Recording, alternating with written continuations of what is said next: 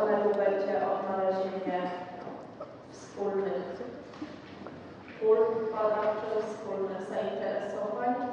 E, a poszliśmy także tak naprawdę z, prostego, z prostej etymologii obu dyscyplin, gdzie antropos znaczy człowiek, socius towarzysz wspólnik, a logos nauka słowo. Antropologia objawia nam się jako kierunek, gdzie są badane cenne ludności, e, odkrywane nieodkryte e, zachowania ludzi, natomiast socjologia jako ta sztywna nauka na temat struktur społecznych. Chcieliśmy na swój sposób odczarować e, te dziedziny i znaleźć wspólne, wspólne pole, w którym moglibyśmy się spotkać i porozmawiać. Naszymi gośćmi w dzisiejszym panelu są z Instytutu Etnologii Antropologii Kulturowej dr Aleksandra Lis.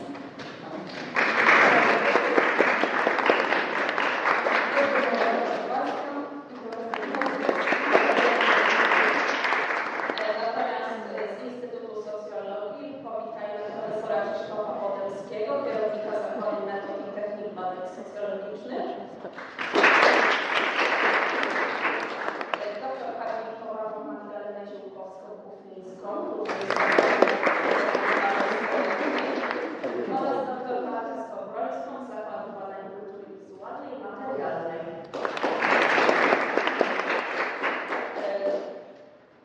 Z e, moderatorkami dzisiejszej dyskusji będą e, dwie członkinie kół naukowych z Koła Etnologii i Antropologii Kulturowej, Anna Kosmarzewska oraz ja z Koła Naukowego Studentów Socjologii Martyna Gron.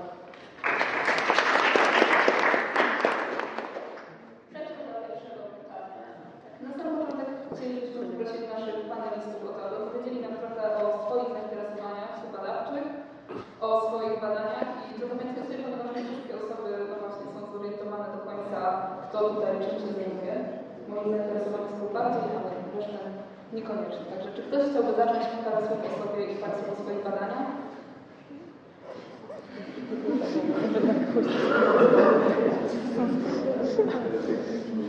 No jesteście dyrektorkami, zacznijcie. Rozdzielajcie. Ja przekażę. Ojej, myślałem, że będzie taki porządek rzeczy, jak porządek przedstawiania. E, Dobry wieczór, przepraszam za małe spóźnienie, ale e, jechałem prosto z zajęć w ramach własnej posługi dydaktycznej dla studentek i studentów. E, No cóż, e, jestem wykształcenia, z wykształcenia etnologiem. Mam doktorat z etnologii, habilitację rodziłem, robiłem na, rodziłem, rodziłem wiele lat, e, a robiłem na Wydziale Nauk Społecznych i napisane jest w papierze, że to jest socjologia i filozofia, także nie jest mi to zupełnie teren obcy. Jeśli bym się miał nazwać czy określić, to powiedziałbym, że jestem przede wszystkim antropologiem społecznym właśnie.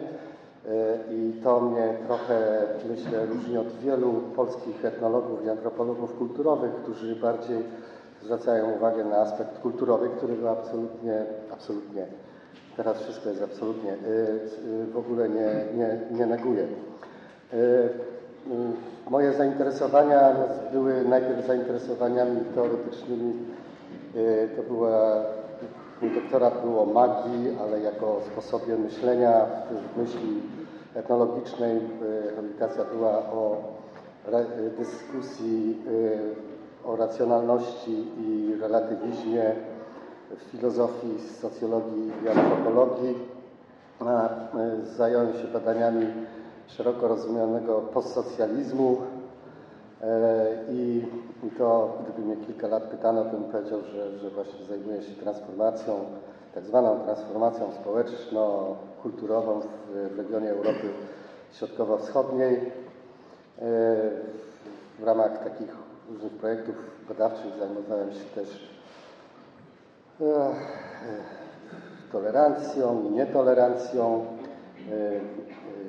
wielokulturowością aha, i nacjonalizmem i migracjami. Także myślę, że że to by były takie, to byłby główny mój obszar zainteresowań i, i, i to tyle. Dziękuję. Hmm. Ja się w tym roku zajmuję głównie uczeniem, a nie badaniami. To każdy. Ale y, zaczynam y, z kolegą, nie antropologiem, badania nad demokracją w krajach skandynawskich, głównie w Danii. Mm. No i mogę tylko jeszcze też powiedzieć krótko, że jestem antropolożką, chociaż w tytule jestem przede wszystkim doktorą filozofii to niemieckiej. Proszę bardzo. Dziękuję. Nie, to jest chyba socjologiczny jest ten chyba. Jednak coś nie tak. Dobrze. Proszę Państwa, ja jestem absolwentem socjologii i psychologii, aczkolwiek w tym przy ostatnim przypadku bez magisterki. Doktorat i habilitacja z socjologii. Zajmowałem się w życiu różnymi sprawami. Wpierw się zajmowałem w zasadzie, akurat tak się przypadło, że trafiłem, zacząłem pracować w, epo, w epoce, gdy Solidarność się zaczęła, więc zajmowałem się problematyką transformacji i dyskursu tamtego okresu. Potem zacząłem zajmować się, właściwie równolegle zacząłem się zajmować socjologią turystyki i podróży, od której to, które to obie dziedziny porzuciłem na początku transformacji na rzecz badań rynkowych i zachowań konsumenckich. Tu motywacja była nie intelektualna, a bytowa. I później wróciłem do problematyki, no powiedzmy, kontaktów z obcym, z innym, podróży, turystyki i tak dalej. I wydaje mi się, że jest taka jedna książka, która rzeczywiście gdzieś tam, choć wydana w wydawnictwie naukowym UAM, które drukuje, ale nie sprzedaje, to jakoś się rozeszła. Myślę o książce Socjologia podróży.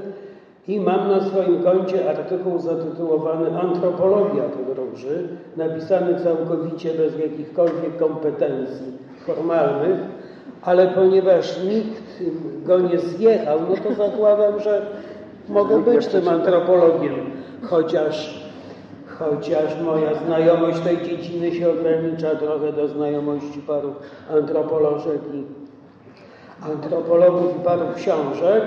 W ostatnim czasie wróciłem do y, dyskursu publicznego, ale zajmuje mnie w tym dyskursie publicznym, czy do tej pory mnie zajmował obraz świata w polskich mediach, a ostatnio wróciłem do ruchów społecznych, ruchów protestów i tak. Ale jeżeli można, ponieważ tu była mowa o etymologii, a ja się boję, że będziemy się bardzo tu mało różnić, to chciałem trochę podrażnić moich kolegów i przyjaciół z antropologii, bo z socjologią sprawa jest prosta. Mamy socjologię i nie ma innej nazwy. E, mamy psychologię społeczną jako chyba naj, jako dosyć bliską naukę, niektórzy czasami się tak przedstawiali, ale granica między psychologią społeczną a socjologią jest dosyć wyrazista. Mianowicie psychologia społeczna jest nauką w jakiejś mierze nomotetyczną, a socjologia bardziej ideograficzną. Tak?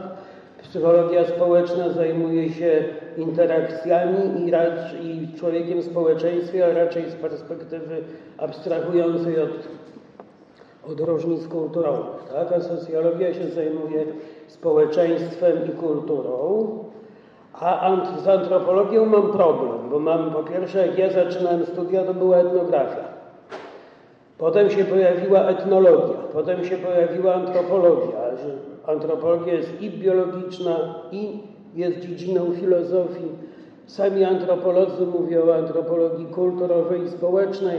I jeszcze pojawia się termin ludoznawstwo i jeszcze są do tego e, kulturoznawcy i cultural studies i tak czysto etymologicznie to z jednej strony to jest nauka o człowieku, z drugiej o kulturze, a trzeciej, jeżeli jest, a zdaje się nie ma, o ludzie. I mam nadzieję, że mi to wyjaśnicie tutaj ten problem. Proszę. Dziękuję. Ja wrócę do przedstawienia Nie, się. pro, nie problem? E, Michał. Dzień dobry, dziękuję za zaproszenie. Ja jestem socjolożką. Moja praca magisterska i doktorska były socjologiczne, ale zarzucano im antropologizujący charakter, więc e, od razu się do tego mogę odnieść. E, Zajmuję się i się zajmowałam głównie socjologią życia codziennego e, i też materialności. Moja praca magisterska dotyczyła drugiego życia przedmiotów, e, czyli second handu i, i pokrewnych tematów, natomiast praca doktorska była poświęcona socjologii mieszkania, dokładniej temu, co oznacza komfort.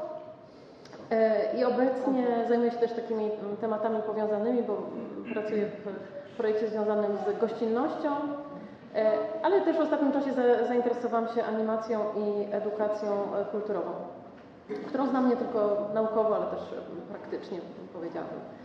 E, Myślę, że do, odniosę się może do tego, co Krzysztof mówił później. Na razie chciałabym zostać przy tym przedstawieniu się, ale powiem tylko, e, powiem tylko, że w mojej pracy doktorskiej zawarłam taki rozdział, który właściwie był rozbudowaną wersją notatek terenowych który zatytułowałam Portrety mieszkańców. I to były e, portrety tych osób, z którymi rozmawiałam, kilkunastu osób, e, z którymi rozmawiałam o ich mieszkaniach. I rzeczywiście ten, ten rozdział mojej pracy został zakwalifikowany jako antropologiczny i ostatecznie został usunięty z wersji książkowej e, mojej pracy, więc to tak tytułem rozróżnień socjologia, antropologia, do tego na pewno wrócimy. Mamy wspólne. E, Witam Państwa. Ja chciałam e, bardzo serdecznie podziękować za to zaproszenie.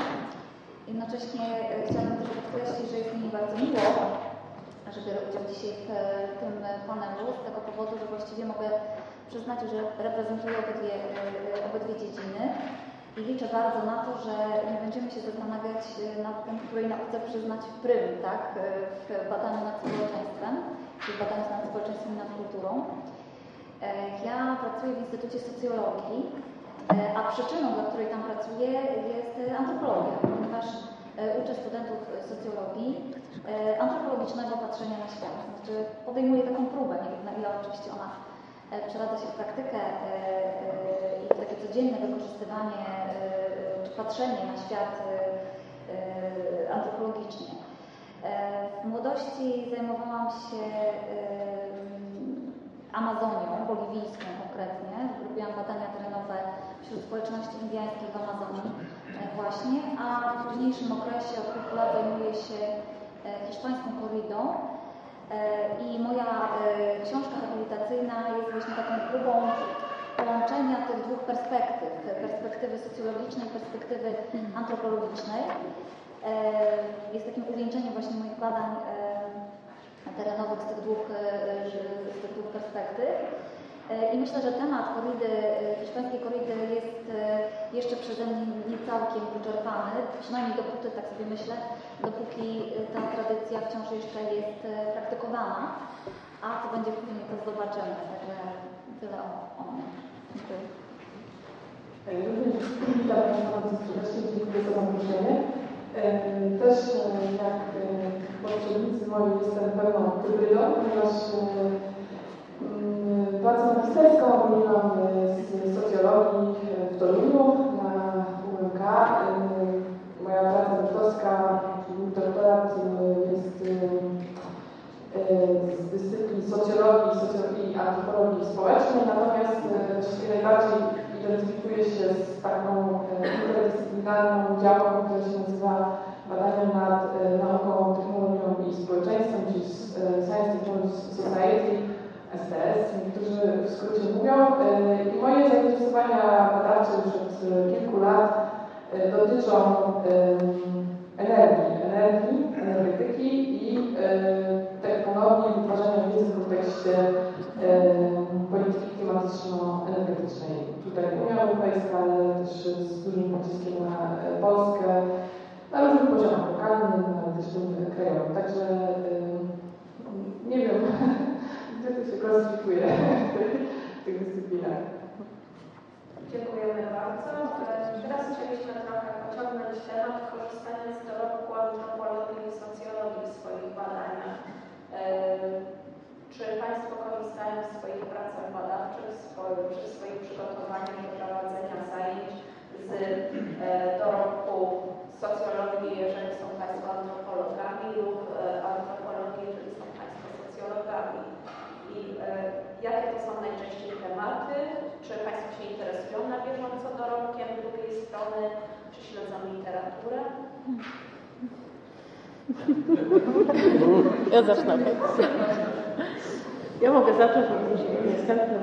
E, więc tak, e, w moim, w moim przypadku to rzeczywiście ta, e, jakby ta inspiracja była i jest, natomiast nie mogę powiedzieć, że jestem tak na bieżąco z antropologią, jak jestem socjologiem, to na pewno nie. Natomiast zawsze e, przy każdej pracy badawczej, którą podejmowałam, antropologia była bardzo, bardzo ważną inspiracją. To zarówno mm, jakieś tam prace, w tym też klasyczne prace antropologii, ale i samo podejście metodologiczne, to może za chwilę. E, Najpierw, jeżeli pisałam o przedmiotach, a sporo w, tym, e, w tej mojej pracy o second handach było na przykład o kategorii czystości i brudu, no to jakby tutaj e, trudno było uciec od takich klasycznych teorii antropologicznych i Mary Douglas chociażby.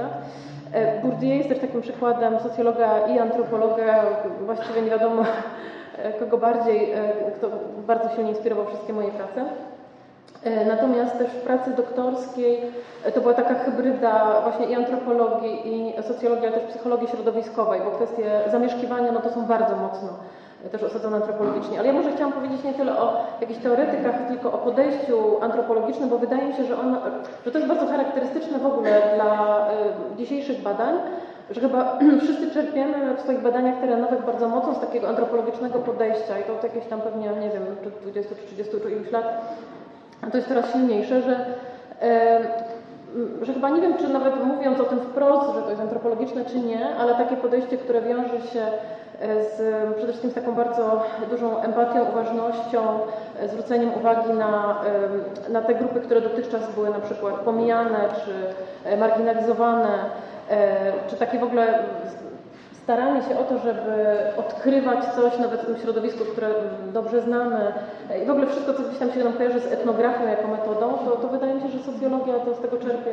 pełnymi garściami. No właśnie, czy ja mogę tutaj od razu się e, odnieść, bo dokładnie to, co Marta powiedziała, ja w swoich zajęciach teraz też e, szczególnie zwracam uwagę na to e, takie bezpośrednie podejście do, do badanej grupy i do badanych osób i właśnie z wykorzystaniem etnografii. Znaczy, dla, dla mnie to jest takie, jak można powiedzieć, w cudzysłowie, e, naturalne, tak? Dlatego, bo ja wyrosłam właśnie na badaniach antropologicznych, więc w ogóle muszę powiedzieć, że na zajęciach, e, nawet które, na zajęciach, które prowadzę z socjologami, a które nie, dotyczą sensu stricto badań e, terenowych, staram się pokazywać właśnie to takie podejście bezpośrednie. Ja właściwie mogę powiedzieć, że jestem takim terenowcem. Ja Generalnie bardzo lubię badania e, terenowe, bardzo lubię tak, z ludźmi e, prowadzić e, rozmowy. Bardzo lubię te tak zwane opowieści z terenu. I te opowieści z terenu, z terenu, jeżeli tylko jest taka możliwość, a z reguły to, to wychodzi oczywiście tak dość spontanicznie, zależy od tego, jaki temat się porusza, wplatam po prostu akurat do, do tematu, który, mm, który akurat jest analizowany czy, czy omawiany. Muszę też powiedzieć, że w taki sposób e, dość e, dla mnie bardzo przyjemny, bo bardzo lubię dydaktykę i bardzo lubię zajęcia ze studentami. Staram się budować, ja zawsze będę używała takiego, czy, staram się, czy, czy e, świadomie używam takiego określenia próbuję lub staram się, dlatego bo jestem przeciwna takiemu kategoryzowaniu ścisłemu, sztywnemu. E, Tak, staram się budować taki, taki pomost, może tak powiem, pomost pomiędzy socjologią a antropologią. E, Czy to właśnie w specyficznym podejściu do, do, do badanego, e, ale przede wszystkim wydaje mi się w takiej otwartości, tak? żeby, żeby wyjść poza swoją dziedzinę, spróbować wyjść poza swoją dziedzinę i spojrzeć też e, e, w trochę inny sposób na to, e, na to, na to co badamy. E, Niezależnie od tego oczywiście, jaką e, cząstkę kultury czy cząstkę społeczeństwa e, bierze się do, do analizy. Także tutaj tak, myślę, że z Martą się tu zgodzę. E, Jeszcze tylko chciałam zapytać się obu Pani, e, czy paradygmaty, które Pani używają w badaniach są właśnie ogólnospołeczne, czy z naciskiem właśnie na którymś tej kwestii second handów i właśnie Pani badań etnograficznych, czy te paradygmaty są właśnie z naciskiem na tą dziedzinę, w której się specjalizują, czy tak one? To może ja od razu korzystając z tego, że mam mikrofon, e, powiem w ten sposób, że e, e, staram się, staram się używać obydwu paradygmatów. To znaczy, I o, szczególnie ostatnio, tak? Ostatnie lata, ponieważ już jestem też mocno zakorzeniona w socjologii, więc staram się wykorzystywać i socjologię, i antropologię, ale wydaje mi się, że zawsze gdzieś ta moja praca bardziej ma charakter antropologizujący, mimo wszystko. E, Nie wiem z czego to wynika, bo, bo to już jednak jest e, porównywalna liczba lat, kiedy poświęcam, które poświęcam na socjologię i antropologię, ale gdzieś zawsze ta antropologia chyba przeważa, tak mi się wydaje. Tak, tak to czuję. Nie wiem, jak u pozostałych Państwa, mnie się wydaje, że bardzo trudno jest dzisiaj mówić o mm, pracy w jednym paradygmacie, więc e, zazwyczaj to jest taki eklektyzm, powiedziałabym raczej, e, i, konglomerat złożony z kilku e, teorii. Ja myślę, że jednak no, do, dominujące jest ze względu na moje ugruntowanie socjologiczne, to, to dominujący jest tam ten socjologiczny rys, ale tak jak mówiłam, to nie oznacza pewnych skłonności do antropologizowania, ale nie potrafiłabym E, to chyba nie, nie potrafi takiej wyraźnej cezury, ani wyraźnego paradygmatu, nawet jednego, w którym e, się osadza. To już tak, nie wiem, coraz rzadziej chyba się robi i ja przynajmniej w ogóle ja nie potrafiłabym e, używać tylko jednego paradygmatu do opisu, mi się to wydaje bardzo zubożające. Ja trochę inne pokolenie reprezentuję, więc może powiem, że gdy ja studiowałem to na socjologii, to rzeczą zupełnie oczywistą było czytanie pewnych lektur socjologicznych, które po prostu były częścią socjologicznej edukacji i były w ogóle wydawane przez Bibliotekę Socjologiczną. Tak, tak, tak, antropologiczne, przez Bibliotekę Socjologiczną. Na pewno to był Kreber Istota Kultury, zakładam, że ciągle znana studentom książka. Tak? Na pewno to były Lintona Kulturowe podstawy osobowości, Margaret Mead od kulturze post-pre i tak dalej, prawda? Bo tych innych nie było chyba jeszcze wtedy. Oczywiście Malinowski nie tylko ta jedna książka, która jest wyprzedana zawsze, prawda? I coś tam jeszcze chyba było. Yy, Most. Most też oczywiście. Lewi-Strauss. Słuchamy Lewi-Strauss też, chociaż tu tak mieliśmy z pewnością trójkąt kulinarny na zajęciach z Ale był wydany w serii socjologicznej. Był wydany, tak, tak, tak, oczywiście, że był wydany. Y, Trochę jednak też chyba starych książek antropologicznych polskich, to znaczy gdzieś tam jednak, o Boże, no właśnie na B, Bystroń się plącze w tej chwili oczywiście, jeżeli potrzebuję z- do czegoś, na przykład gdy zajmowałem się, nie wiem, turystyką czy podróżą, to chociażby z Wiktora Turnera korzystałem tak na gorąco. Staram się kupować książki wydawane przez WUJ serii Kultura i bardzo ładnie u mnie wyglądają na półce i będą przeczytane na emeryturze. Tak przynajmniej sobie mówię. Jak chodzi o zajęcia, to prowadzę zajęcia z metod badań jakościowych, więc rzeczą oczywistą jest nawiązywanie do antropologii gdzieś tam i paradygmatycznie, i wtedy, gdy, gdy zajmuję się, mam wykłady dwa chyba z badań terenowych i dwa z obserwacji uczestniczącej. No i jeszcze dodam, że byłem redaktorem polskiego wydania książki Iwony Lincoln i Normana Denzina, gdzie Marta była też tłumaczką. Myślę o metodach badań jakościowych, więc też musiałem trochę liznąć. Natomiast w mojej praktyce w zasadzie, jak chodzi o tak zwane badania jakościowe, to przeprowadziłem w życiu pewno z 200 fokusów, ale to nie jest akurat metoda etnograficzno-etnologiczna, antropologiczna, tylko raczej psychosocjologiczna. W niej mam osobiste doświadczenie. Natomiast zawsze mówię moim studentom, że moim marzeniem dydaktycznym jest, żeby zamiast roku zajęć e, takich tam co tydzień, dwie godziny wykładów, dwie godziny ćwiczeń, można było pojechać na trzy miesiące na badania terenowe i wtedy tam wszystkie metody wypróbować, ale jednocześnie wiem, że to jest no, mrzonka, bo po pierwsze nie ma pieniędzy, po drugie żaden student nie wyjedzie na trzy miesiące, bo pracuje i po trzecie żaden pracownik łącznie ze mną nie pojedzie na trzy miesiące, prawda? Więc to jest takie pobożne życzenie. Bo w ogóle co bardzo różni moim zdaniem antropologię i socjologię i tutaj na pewno na korzyść antropologii, to to, że my w zasadzie nie mamy w programie tak mocno postawionej sprawy badań terenowych. W zasadzie to jest 7 dni na cały czas studiów bodajże, prawda? Tam jest 8 zł diety, o ile pamiętam. E, no, na i, piwo starczy.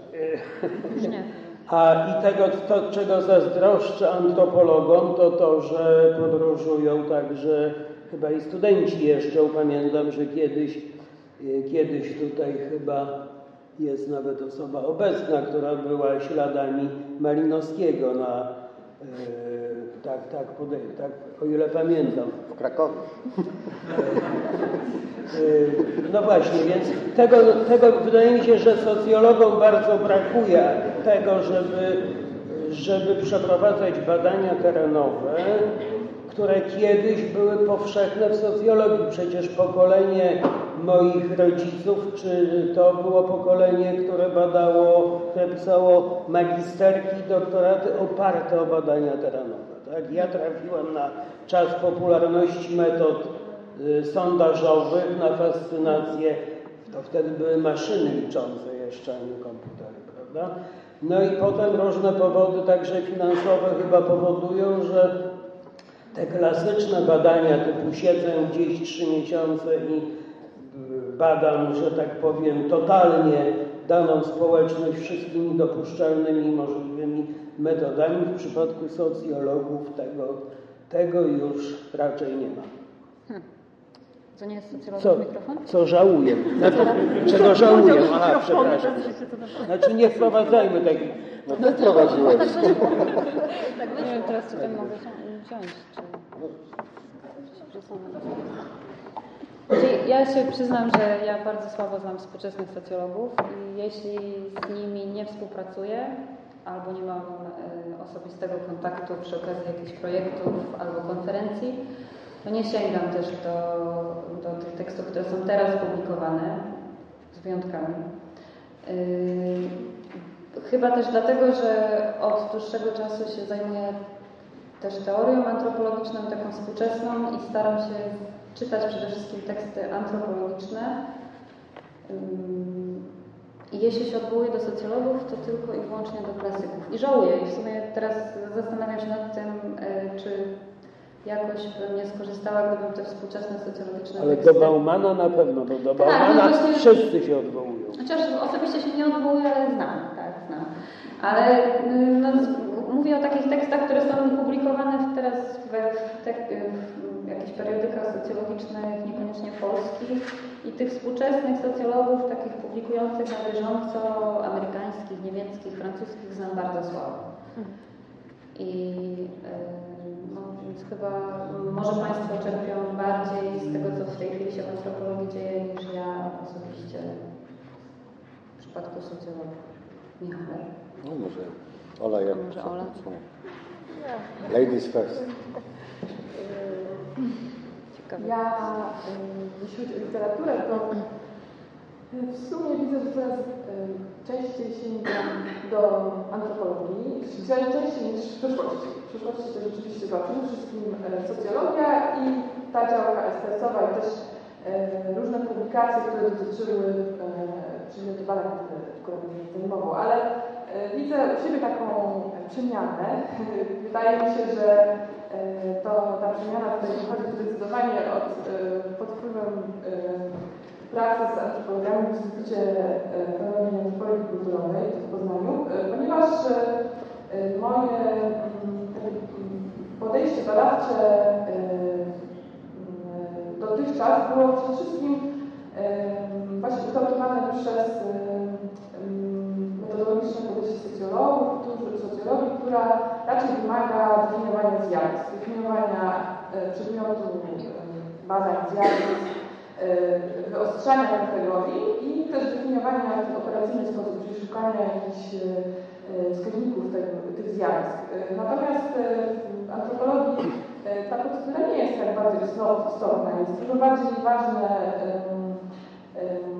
rozumienie i odnajdywanie kategorii, którymi posługują się osoby, które badamy i właściwie ta wielość kategorii jest często czymś dużo bardziej interesującym niż e, ta socjologiczna e, chęć zdefiniowania jakby z tej pozycji badacza e, tego zjawiska. Także to zdecydowanie się pojawia w moich badaniach i już mi trudno jest wrócić do tego właśnie socjologicznego podejścia.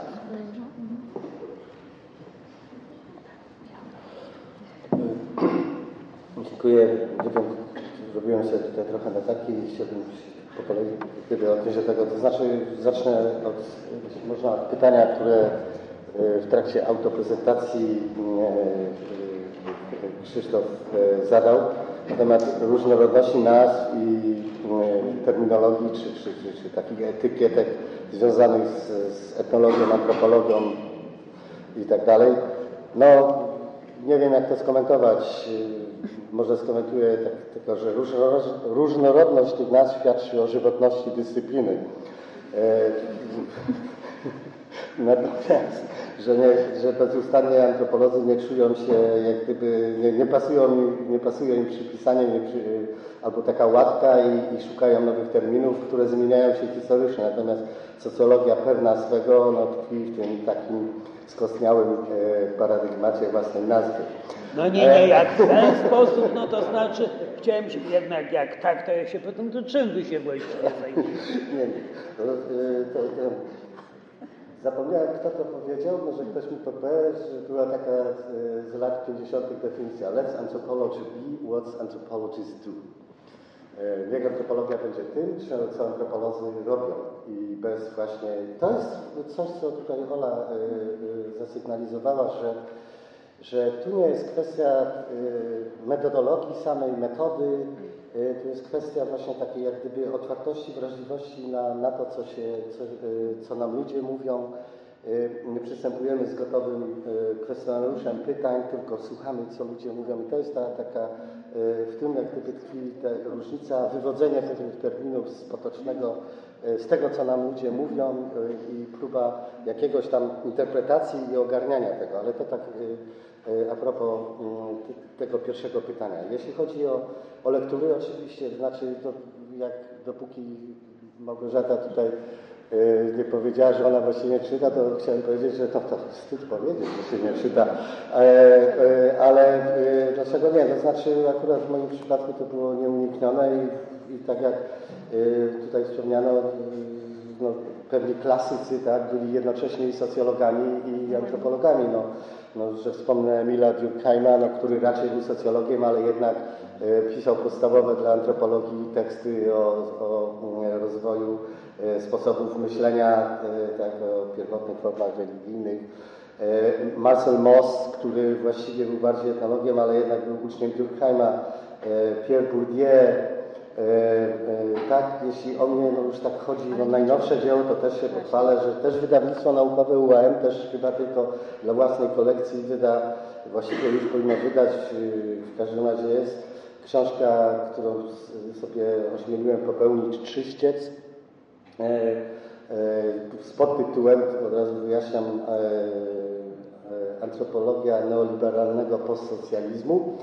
E, ale jest to klasowe ujęcie, więc jeżeli jest to klasowe ujęcie, no to nieuniknienie trzeba było sięgnąć do, e, zarówno do klasyków e, antropologii, właśnie socjologii, jak chociażby no właśnie Bourdieu, ale to, to podwójna, podwójna przynależność, ale z polskich tak nazwisk, żeby wymienić Domańskiego, Szacką, Gdule, E, no, z innych klasyków rodzaju Foucault, tylko Foucault bardziej filozof. Także to, to naprawdę gdyby e, nieistotne w gruncie rzeczy jest, z kogo, jaka, jak, do, kogo, do jakiej dyscypliny kogo zaliczamy, tylko co ten ktoś, e, co dana osoba pisze. I właściwie jeszcze powiem dwie takie rzeczy. Bystoń tutaj wspomniany, to dobrze pamiętać, to był pierwszy profesor E, etnologii na Uniwersytecie Poznańskim w 1919 roku i to on ma też epizod, nazwijmy to e, poznański, warto o tym wspomnieć, a etnologia była jedną z dyscyplin podstawowych Uniwersytetu Poznańskiego, to znaczy jest e, dyscypliną założycielską, tak jak i socjologia. Także jak Bystroń jest też socjolog po części fundatorem etnologii, tak Znaniecki był fundatorem socjologii. Ze Znanieckiego też bardzo często, przecież pierwszy tom Chłopa Polskiego, to nie wyobrażam sobie, jeżeli ktoś się zajmuje tradycyjną kulturą ludową, żeby nie znał pierwszego tomu tego chłopa, albo w studiach migracyjnych, jakże to inaczej. Ale co chciałbym powiedzieć na temat tej przynależności takiej. Ja uważam, że i nawet Krzysztofie akurat wiesz, dążyłem do tego, ale jak się okazuje z koniem nie warto się kopać. I powiedz, że wspólnie do tego To e, zależy, nie wiesz co chcę powiedzieć? A, to myślę. że e, uważam, e, e, ale z koniem nie warto się kopać, bo uniwersytet trudniej zreformować niż episkopat. W każdym razie uważam, że etnologia powinna być, czyli antropologia powinna być na Wydziale Nauk Społecznych. Jeżeli byśmy, nie wiem, policzyli dzieła, które reprezentanci naszej dyscypliny, szczególnie w Poznaniu być może cytują, to są głównie socjolodzy i kulturoznawcy, więc to jest coś w pewnym sensie naturalnego. Powinna się nazywać antropologia społeczno-kulturowa i, i tam jest właśnie nasze miejsce. No, dzieło przypadku, że, że, że, że, że jest tak, dzieło przypadku, że, że jest w miejscu, w którym jest, czyli na Wydziale Historycznym. I to wynikało z pewnych obaw, tak? I tu były problemy. I na tym już kończę. Między, tak, lokal, lokalna historia, że, że jak się dzielił Wydział Filozoficzno-Historyczny, E, który uważam był właśnie bardzo dobrym wydziałem, bo, bo, bo te wszystkie dyscypliny tam były. E, to podobno profesor, e, to, to były takie obawy i on je wyraził, jak pójdziemy na Wydział Nauk Społecznych, to nas socjologia zje. I to były takie obawy, że, że etnologia zostanie pochłonięta przez, przez jego obawy, że zostanie pochłonięta przez socjologię. Teraz mógłbym powiedzieć, że teraz gdybyśmy poszli na Wydział Nauk Społecznych, to socjologia powinna się obawiać, że antropologia zje. Czy można tym obowiązku adwocem, czy to psuje? Tak, dobrze. Ja tylko chciałem powiedzieć, bo domyśliłem się, wtedy byliśmy oboje, obaj dyrektorami i takie mieliśmy plany. Rozbiło się wtedy o to, nie powiem kto, ktoś powiedział, że antropolodzy mają za mało punktów i obniżą jakoś tam średnią punktów na wydziale. Co, co uważam, było nieprawdą, co było... mieliśmy więcej niż wydział, ale... Oczywiście też tak uważam.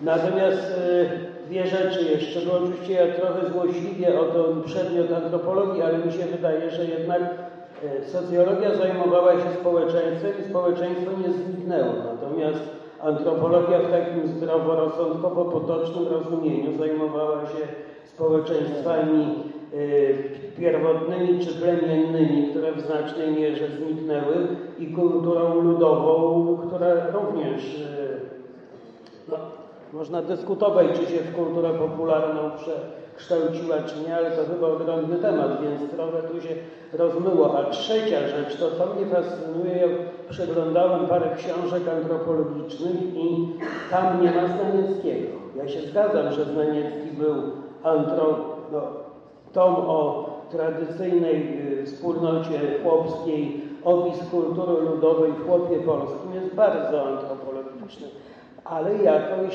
rzeczywiście do Durkheima się antropolodzy przyznają, nawet do Marksa, a ze Znanieckim słabo i na przykład ku mojemu zdziwieniu także do Maxa Webera się nie przyznają, a przecież Weber tak samo badał Indie i Chiny, jak, jak e, e, Ruth Benedict badała Japończyków na przykład, czyli na odległość.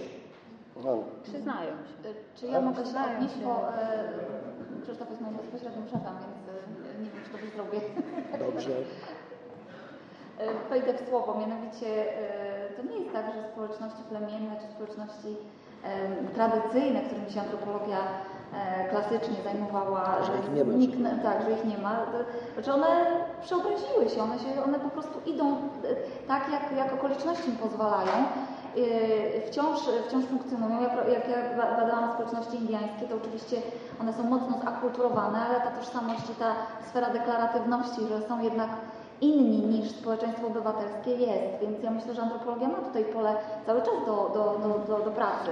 To jest jakby jedna rzecz, a druga rzecz to, ja być może nie wiem, czy reprezentuję mniejszość, czy nie, jeśli chodzi o antropologów, bo e, ja jestem przeciwnikiem takiego sztucznego dzielenia antropologia społeczna i kulturowa i też byłabym tu skłonna raczej e, e, stwierdzić, że powinno się to określić mianem społeczno-kulturowa, bez tego takiego bolesnego dla mnie rozdzierania czy oddzielania kultury od społeczeństwa, bo tego się rozdzielić nie da, moim zdaniem. To musi być razem, powinno być w każdym razie. I fakt, że e, tradycje z antropologii społecznej skądinąd, a, a kulturowej skądinąd, ale to jest jakby pewien fakt historyczny, który, który jest i, i już. Natomiast no, e, idziemy dalej, idziemy z, z duchem czasów i, e, i może o takiej reformie w nazewnictwie też warto by pomyśleć. Dziękuję.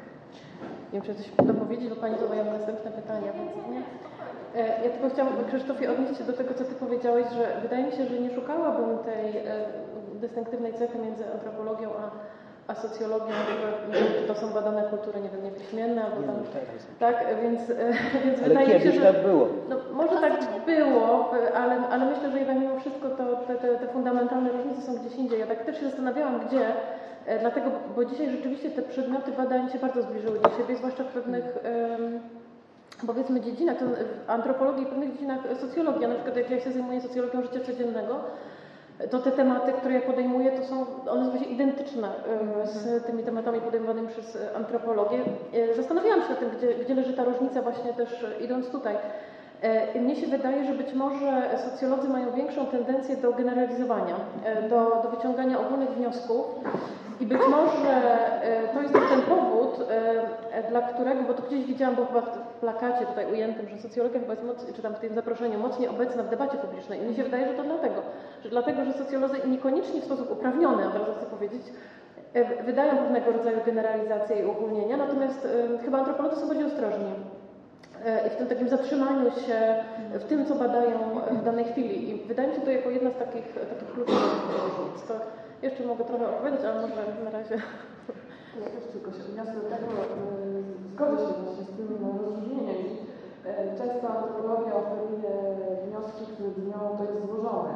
I to jest zdecydowanie wniosek, czy, czy te, te procesy... To uczciwy wniosek. To jest uczciwy wniosek, ale on jest bardzo trudny do wykorzystania w, Mhm. Tak, tak, tak, tak, tak, tak. właśnie, czy w Mhm. tworzeniu polityk, bo jednak jest tendencja do y, kategoryzowania i, i przyjmowania takich jakichś y, jasnych kategorii, Mhm. jasnych Tak, wniosków, tak, tak, tak. y, na przykład jakieś jakie mechanizmy są, jakie są tendencje i tak dalej. A jeśli coś jest złożone, jeśli coś zależy, no to właściwie Albo nie wiemy, jest tak. Zależy od kontekstu i tak dalej, kto to mówi, kto w ogóle badał. No to trudno Za długo. Na setkę to za długo.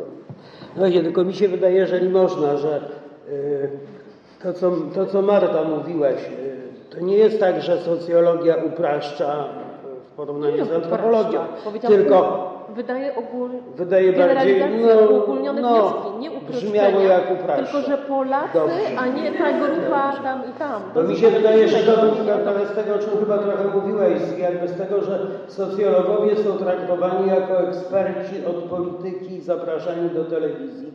To Na co przykład tu mówiłeś o setkach, No a antropologów nie pytają, a jak was będą pytać, to będzie podobna sytuacja również, tak? To znaczy wtedy się udziela upraszczających odpowiedzi. Natomiast tak sobie pomyślałem, że obie dziedziny w ogóle są sobie bardzo bliskie, raz się zbliżają, raz się rozjeżdżają, chyba żyjemy w fazie zbliżania się, a w ogóle mi się wydaje, że byłoby fajnym, fajnym tematem na magisterkę, a może na doktorat, gdyby zrobić analizę treści podręcznika i języka podręczników na przykład do socjologii i antropologii i wtedy by wyszły różnice. Ja to sobie przed przyjściem przejrzałem Gidensa i Ellera, podręcznik do socjologii i do antropologii kulturowej, oba angielskie o podobnej grubości, w podobnym czasie wydane i tam dwie trzecie chyba, ja mówię o samym spisie treści, dwie trzecie spisu treści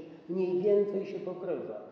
I to bardzo ładnie, ja pomijam, że tam mogą być różne inne rzeczy ukryte pod różnymi tytułami, inne podejścia, naświetlenia, ale taki goły spis treści, tam jest i tu, i tu globalizacja, rasizm, problemy etniczne, gospodarka, polityka, religia, rodzina i tak dalej. Bardzo niewiele jest takich tekstów, takich rozdziałów, które są wyłącznie albo w jednej, albo w drugiej części. Już nie będę się odzywał. Dobrze. To ja tylko tak zwrócę uwagę, może jako ciekawostkę, że kwestia plemienności jako takiej y, powoli się odnajduje również w socjologii, właśnie w współczesnych teoriach socjologicznych, bo nawet teoria Montessoriego o neoplemienności pokazuje, że jednak ta cząstka y, zmiany plemiennej właśnie, że już to nie są plemiona mieszkańcy Amazonki, ale również my jako ludzie y, miastowi staramy się właśnie do tej plemienności wrócić. E, I tu można by też właśnie znaleźć odpowiedź, gdzie, gdzie ta plemien, czy ta plemienność tak naprawdę zniknęła w tej antropologii, czy my po prostu ją musimy na nowo zdefiniować. To jest właśnie takie, bym zostawiała raczej pytanie retoryczne, a przejdźmy teraz do kolejnej kwestii. Tak, ponieważ dosyć szeroko mówiliśmy i o pewnych różnicach i podobieństwach między antropologią a socjologią, no chciałyśmy jeszcze na moment wrócić do samych metod badań, do metod, jakie Państwo stosują w swoich badaniach, z naciskiem na rozróżnienie na metody jakościowe i ilościowe, czy stosują Państwo i jedne i drugie, w jakim stopniu one się uzupełniają w badaniach.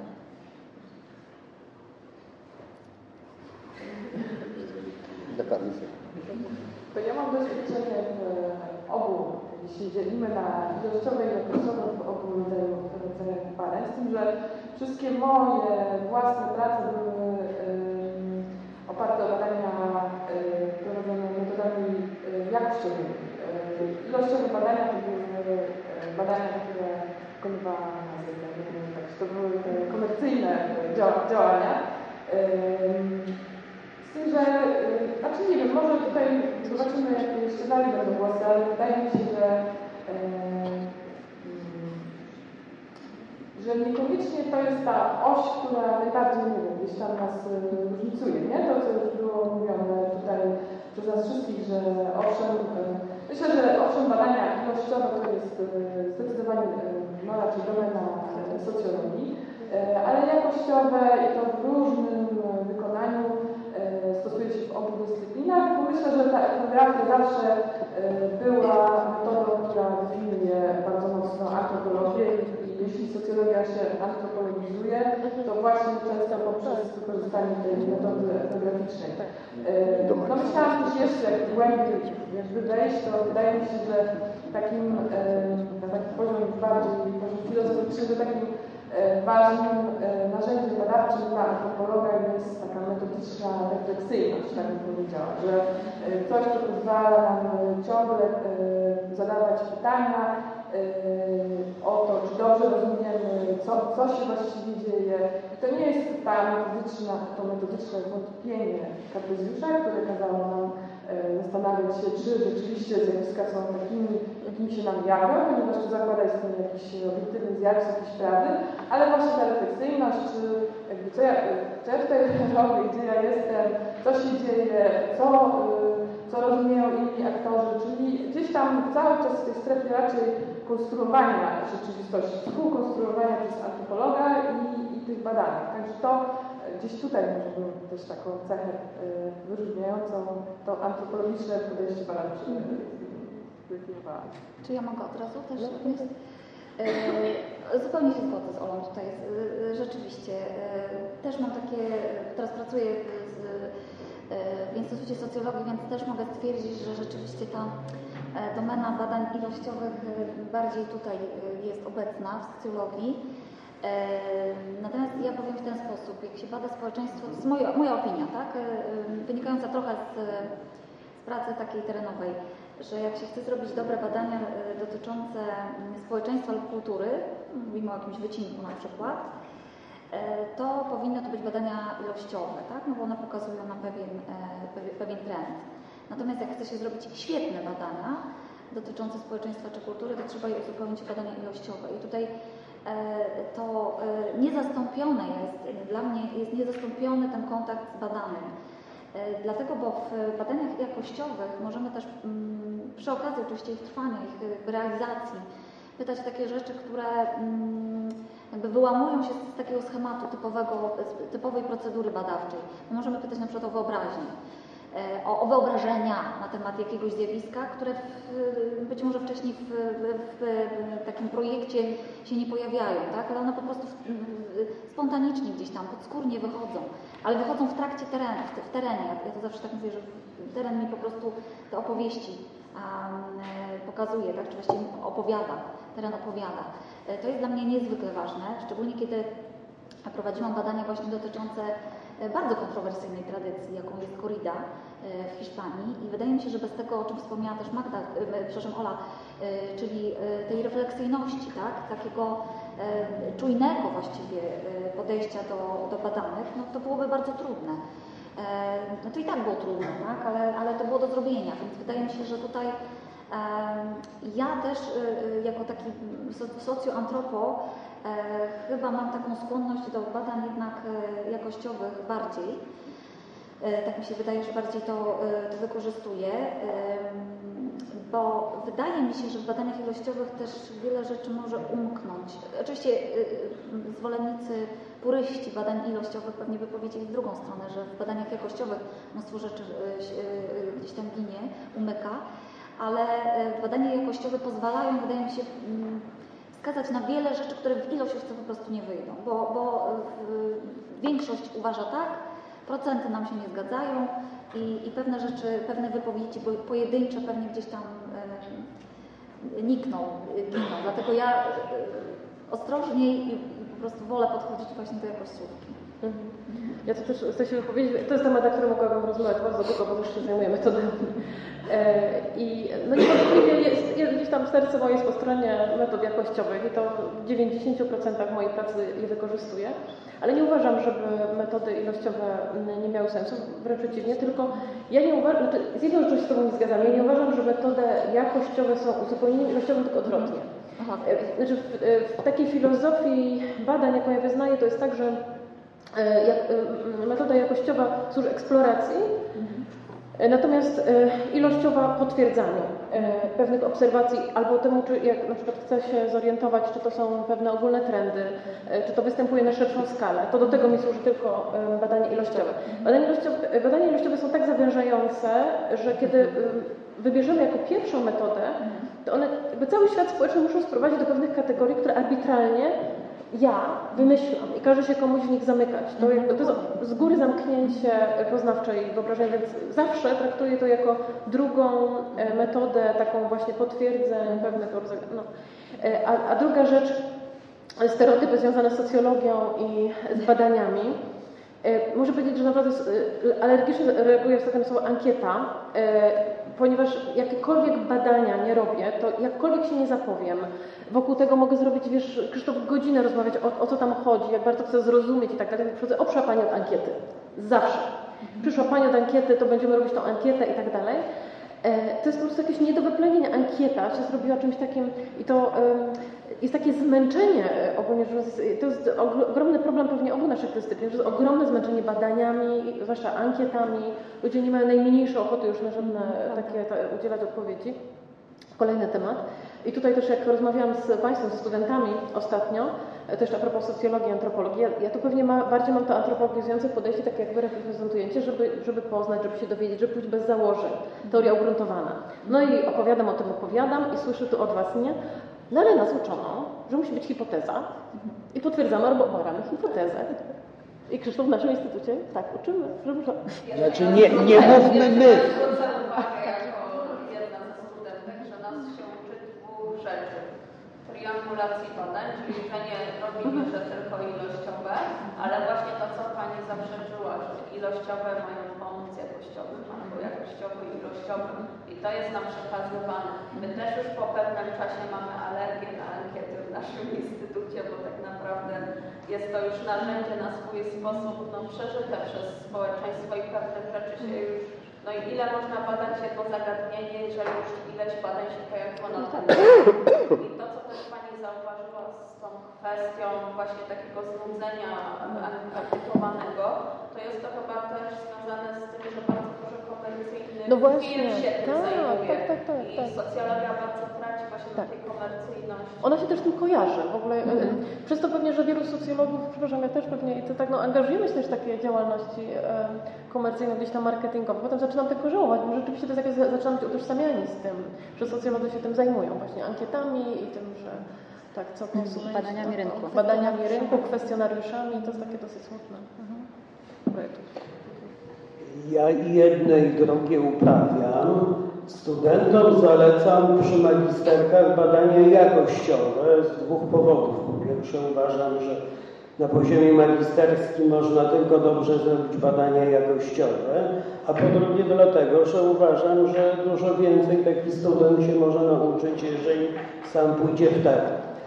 E, Druga rzecz, badania e, ilościowe są po prostu łatwiejsze dla badacza, bo wynajmu- wynajmuje firmę następnie wynajmuje kogoś, kto mu policzy i dostaje gotowy materiał. Tak? I to jest chyba tajemnica popularności. I trzecia rzecz, o ile raczej uczę studentów jakościowych przy magisterkach wymagam także metod jakościowych, to jednak tak sobie myślę, że jak czegoś potrzebuję, to się klikam i sięgam do danych Cebosu, albo sięgam do danych jakiegoś Eurobarometru, czy World Values y, Survey, czy czegokolwiek innego, bo po prostu dane ilościowe są, y, jako dane zastane, są łatwiej dostępne i łatwiejsze do wykorzystania i przy wszelkich, nie wiem, wystąpieniach publicznych, wykładach y, i konferencjach chyba jednak ludzie oczekują takich twardych danych. y, Tak, tak mi się wydaje, że po prostu jest, że woląc jakościowe, to częściej się odwołuje, żeby uzasadnić cokolwiek do danych ilościowych. A w ogóle to zauważyłem, że antropolodzy też robią ankiety, bo jak robiliśmy, taki okres, kiedy y, w Pleszewie były robione badania socjologowie, geografowie i antropolodzy i właściwie się okazało, że nie ma jakichś specjalnych różnic ani jak chodzi o zakres problematyki, ani jak chodzi o metodę, bo także antropolodzy robili ankiety. Dobra, weźmy ten, chociaż może ten A. jeden. To tak, ja się akurat y, w swoich badaniach, w ogóle w swojej pracy mm, nie odwołuję do badań ilościowych w ogóle. Pracowałam y, z socjologami, y, politologami w jednym projekcie i wówczas troszeczkę na takich ankietowych badaniach y, działałam, natomiast sama odwołuję się tylko do badań y, jakościowych. Przy czym mm, wydaje mi się, że ta jakościówka, ta etnografia rozumiana jako metoda jakościowa jest popularna nie tylko w socjologii, ale w ogóle w naukach y, społecznych, w geografii też. Bardzo często politolodzy się też coraz częściej odwołują właśnie do badań y, jakościowych, bo tak rozumieją etnografię jako metodę jakościową, ale wydaje mi się, że to, co Ty, Olo, zaczęłaś mówić, jest bardzo ważne i też się wpisuje w tą dyskusję, czy odpowiada na pytanie, czym się antropologia od socjologii dzisiaj różni i wydaje mi się, że w antropologii etnografia to nie tylko metoda, ale taka logika, taki sposób właśnie myślenia o kontakcie z drugim człowiekiem i ona w zasadzie, sam ten kontakt, relacja, umiejętność porozumienia się z drugim człowiekiem, opowiedzenia o drugim człowieku jest yy, konstytucyjny dla naszej dyscypliny i na ten temat najwięcej piszemy, zastanawiamy się, to jest jakby najważniejsze dla nas, więc nie tyle jest to metoda właśnie jakościowa, przede wszystkim jest to właśnie umiejętność, specyficzny sposób opisywania rzeczywistości społecznej czy kulturowej.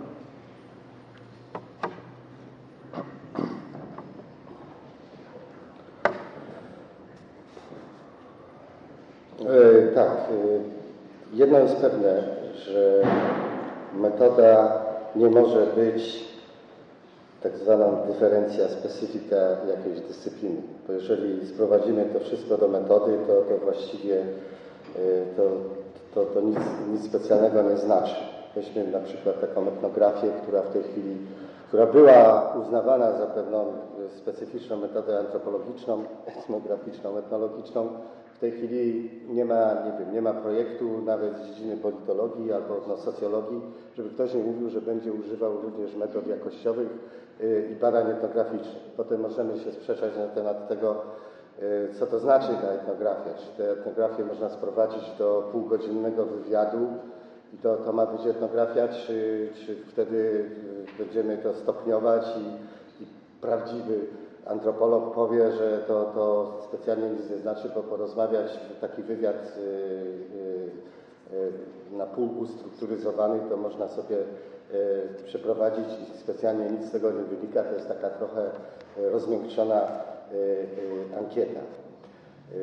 Istota chyba różnicy, jeśli byśmy tutaj próbowali jakoś te bieguny w socjologii i antropologii roz, rozdzielić, oddalić od siebie, no to moim zdaniem właśnie polega na tym, że, że etnografia czy antropologia, używając tej po swojemu rozumianej y, y, antropologii, tak po malinowskiemu bardziej niż, niż ta etnografia, półgodzinne wywiady z, z liderami społeczności, Y, to dąży do tego, żeby pokazać nawet nieholistyczny obraz, bo, bo to, jest, to jest coś, co kiedyś miało być przymiotem antropologicznych rezultatów badań, że to jest taki holizm. Malinowski to był holizm, tak? Nie, to ma być moim zdaniem coś, co nazwałbym raczej hologramem, takim pozycjonowaniem różnych opinii i, i, i aktorów społecznych we wzajemnym odnoszeniu się do siebie i y, jak oni w kontekstach, w odpowiednich kontekstach, w relacjach do innych rozumieją pewne rzeczy, które też odpowiednio nazywają.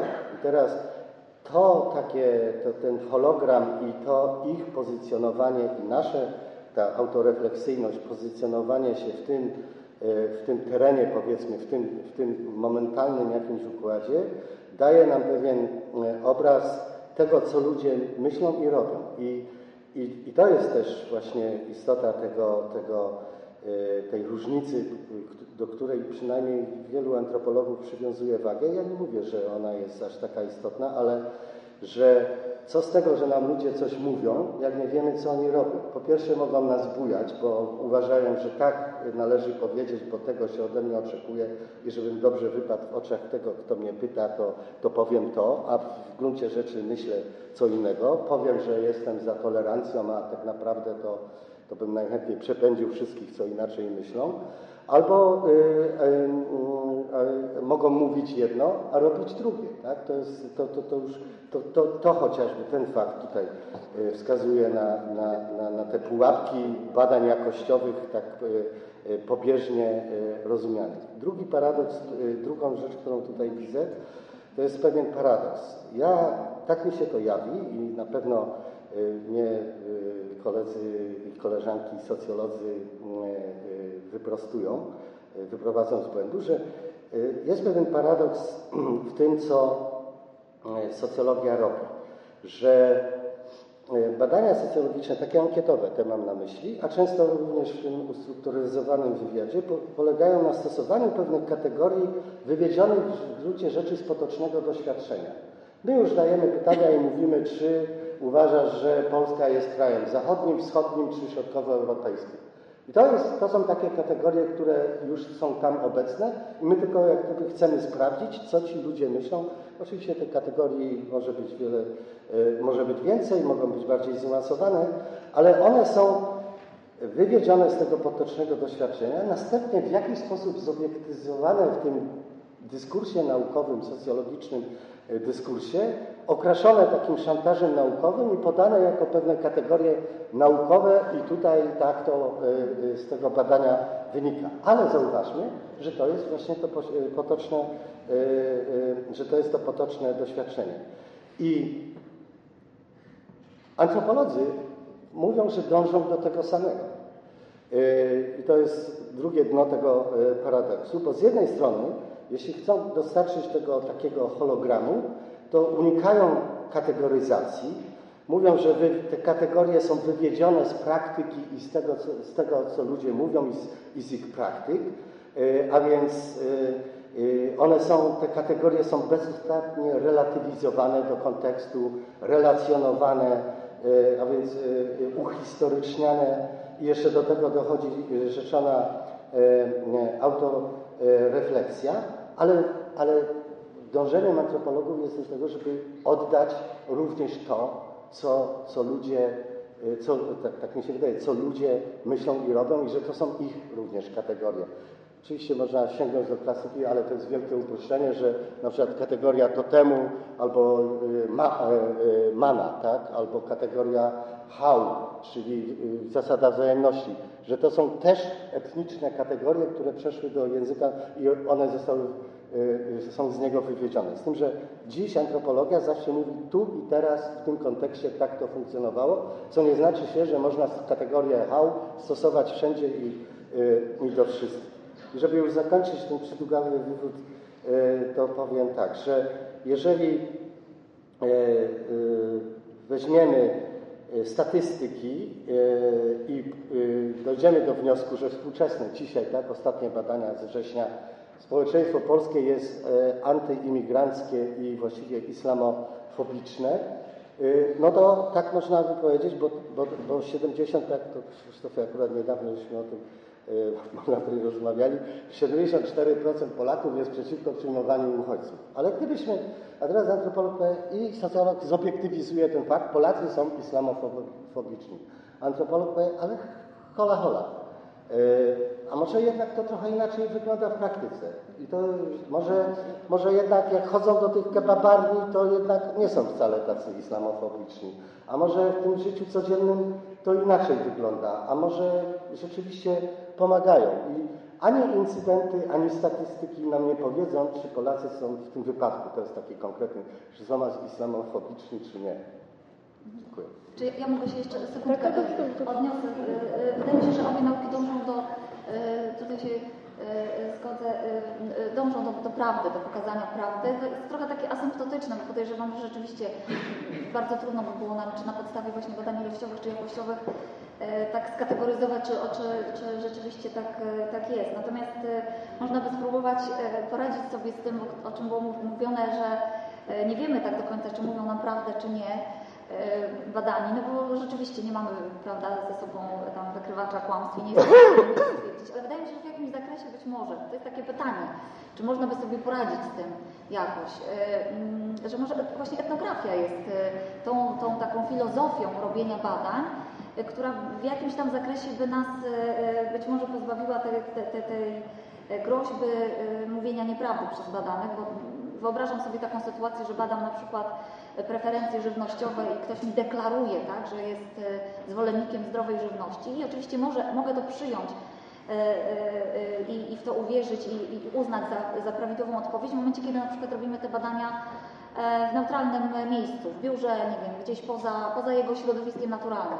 Natomiast jak robimy badanie w środowisku naturalnym badanego, na przykład w jego domie, on deklaruje zdrową żywność, a my widzimy na półkach na przykład właśnie Coca-Colę, chipsy i inne rzeczy, no to, to, to, możemy tak pokierować tą naszą rozmową, żeby wiedzieć, dlaczego te chipsy dla gości, tak, tak, dla gości albo dla sąsiadki, ja akurat zrobiłem zakup, oczywiście, ale to właśnie ta etnografia mogłaby nam być może yy, w tym pomóc, nie wiem, tak, tak sobie myślę, bo i w ilościówce tego pewnie nie wyłapiemy.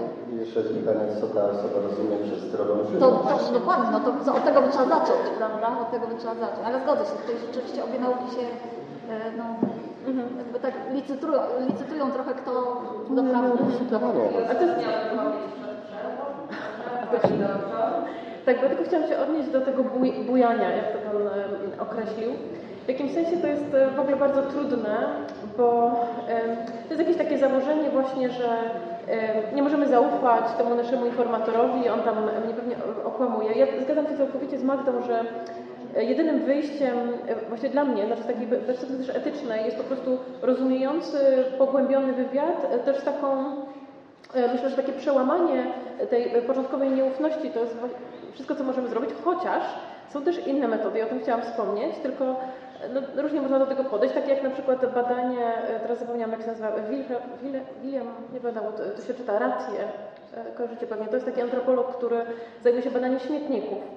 E, I e, jednocześnie robi wywiady z e, członkami gospodarstw domowych, a następnie porównuje te ich wypowiedzi z tym, co oni faktycznie wyrzucili na śmietnik. Tam są całe zdjęcia w jego artykułach rzeczy wyrzuconych na śmietnik, pokategoryzowane i policzone. No w ten sposób można oczywiście dowieść nieprawdy i to jest bardzo ciekawe, potem wyłapywanie tych luk i to też często pokazuje, ale co ja chciałam powiedzieć, bo dla mnie to niekoniecznie jest bujanie, to znaczy jakby w sensie my dowiadujemy się bardzo ważnej rzeczy, dowiadujemy się, co ci ludzie chcą nam przekazać, co deklarują i jakby takie zakładanie, że oni kłamią, a my nie dowiadujemy się prawdy, jest takie, się czuję takim czymś głęboko niesprawiedliwym gdzieś tym, e, w tym dyskursie i takim pokazującym gdzieś naszą wyższość, bo my e, uznajemy, że oni, oni tutaj nas okłamują, a my tak naprawdę to wiemy, że gdzieś tam, ach, ty tam okrywasz gdzieś tam pod spodem.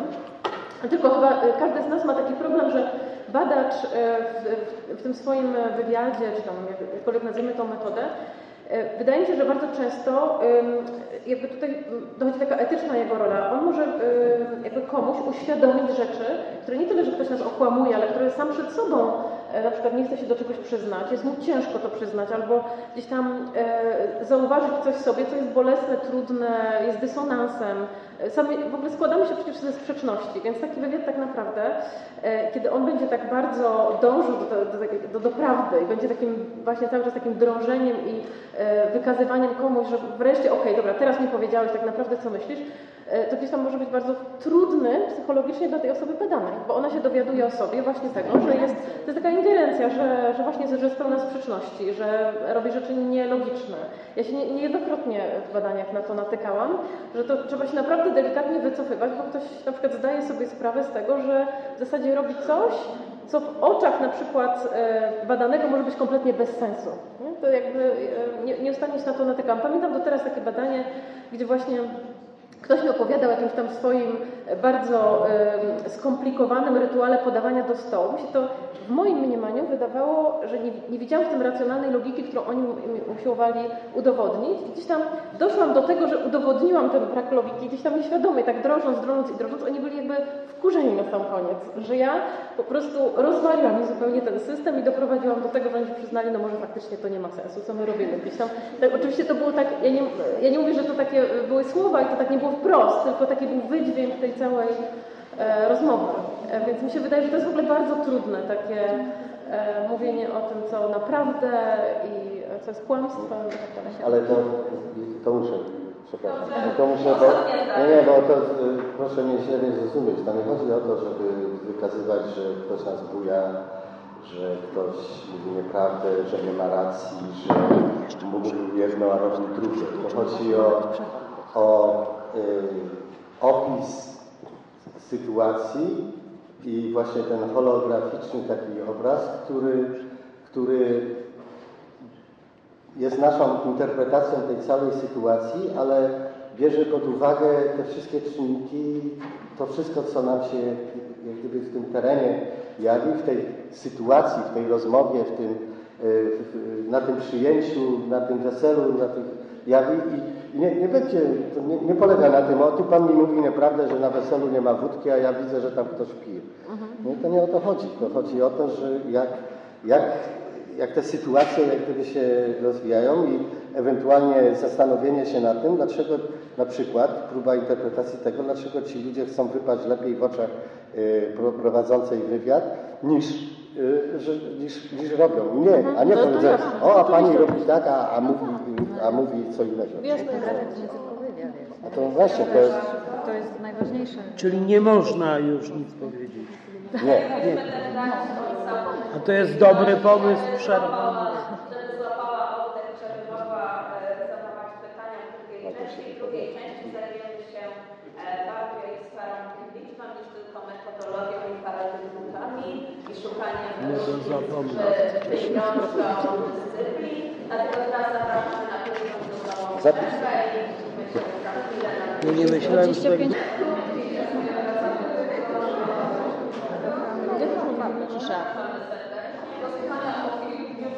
No nie myślałem, że tak 25 Natomiast z naszej strony mamy jeszcze takie drobne kwestie do poruszenia, zanim przekażemy ten głos naszej publiczności. Ta tematyka w zasadzie już się przewinęła w części wypowiedzi. E, Chciałabym zapytać o miejsce umiejscowić właśnie w debacie publicznej. Czy, czy może powinna to być jakaś współpraca, czy ona w jakiś stopniu zachodzi?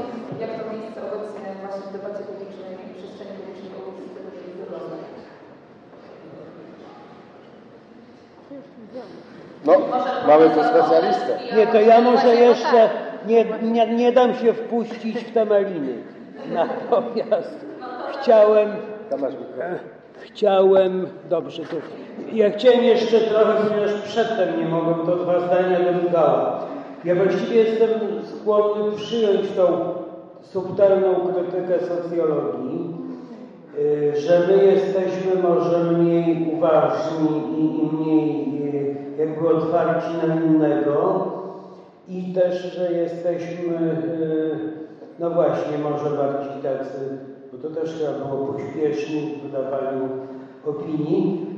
Właściwie myślę, że chyba tak jest, ale myślę, że socjologia, tak sobie uświadomiłem teraz chyba dopiero, jakiś skutek tej rozmowy, że psychologa się uwrażliwia na kontakt z innym człowiekiem, dlatego że jest inną osobą ludzką.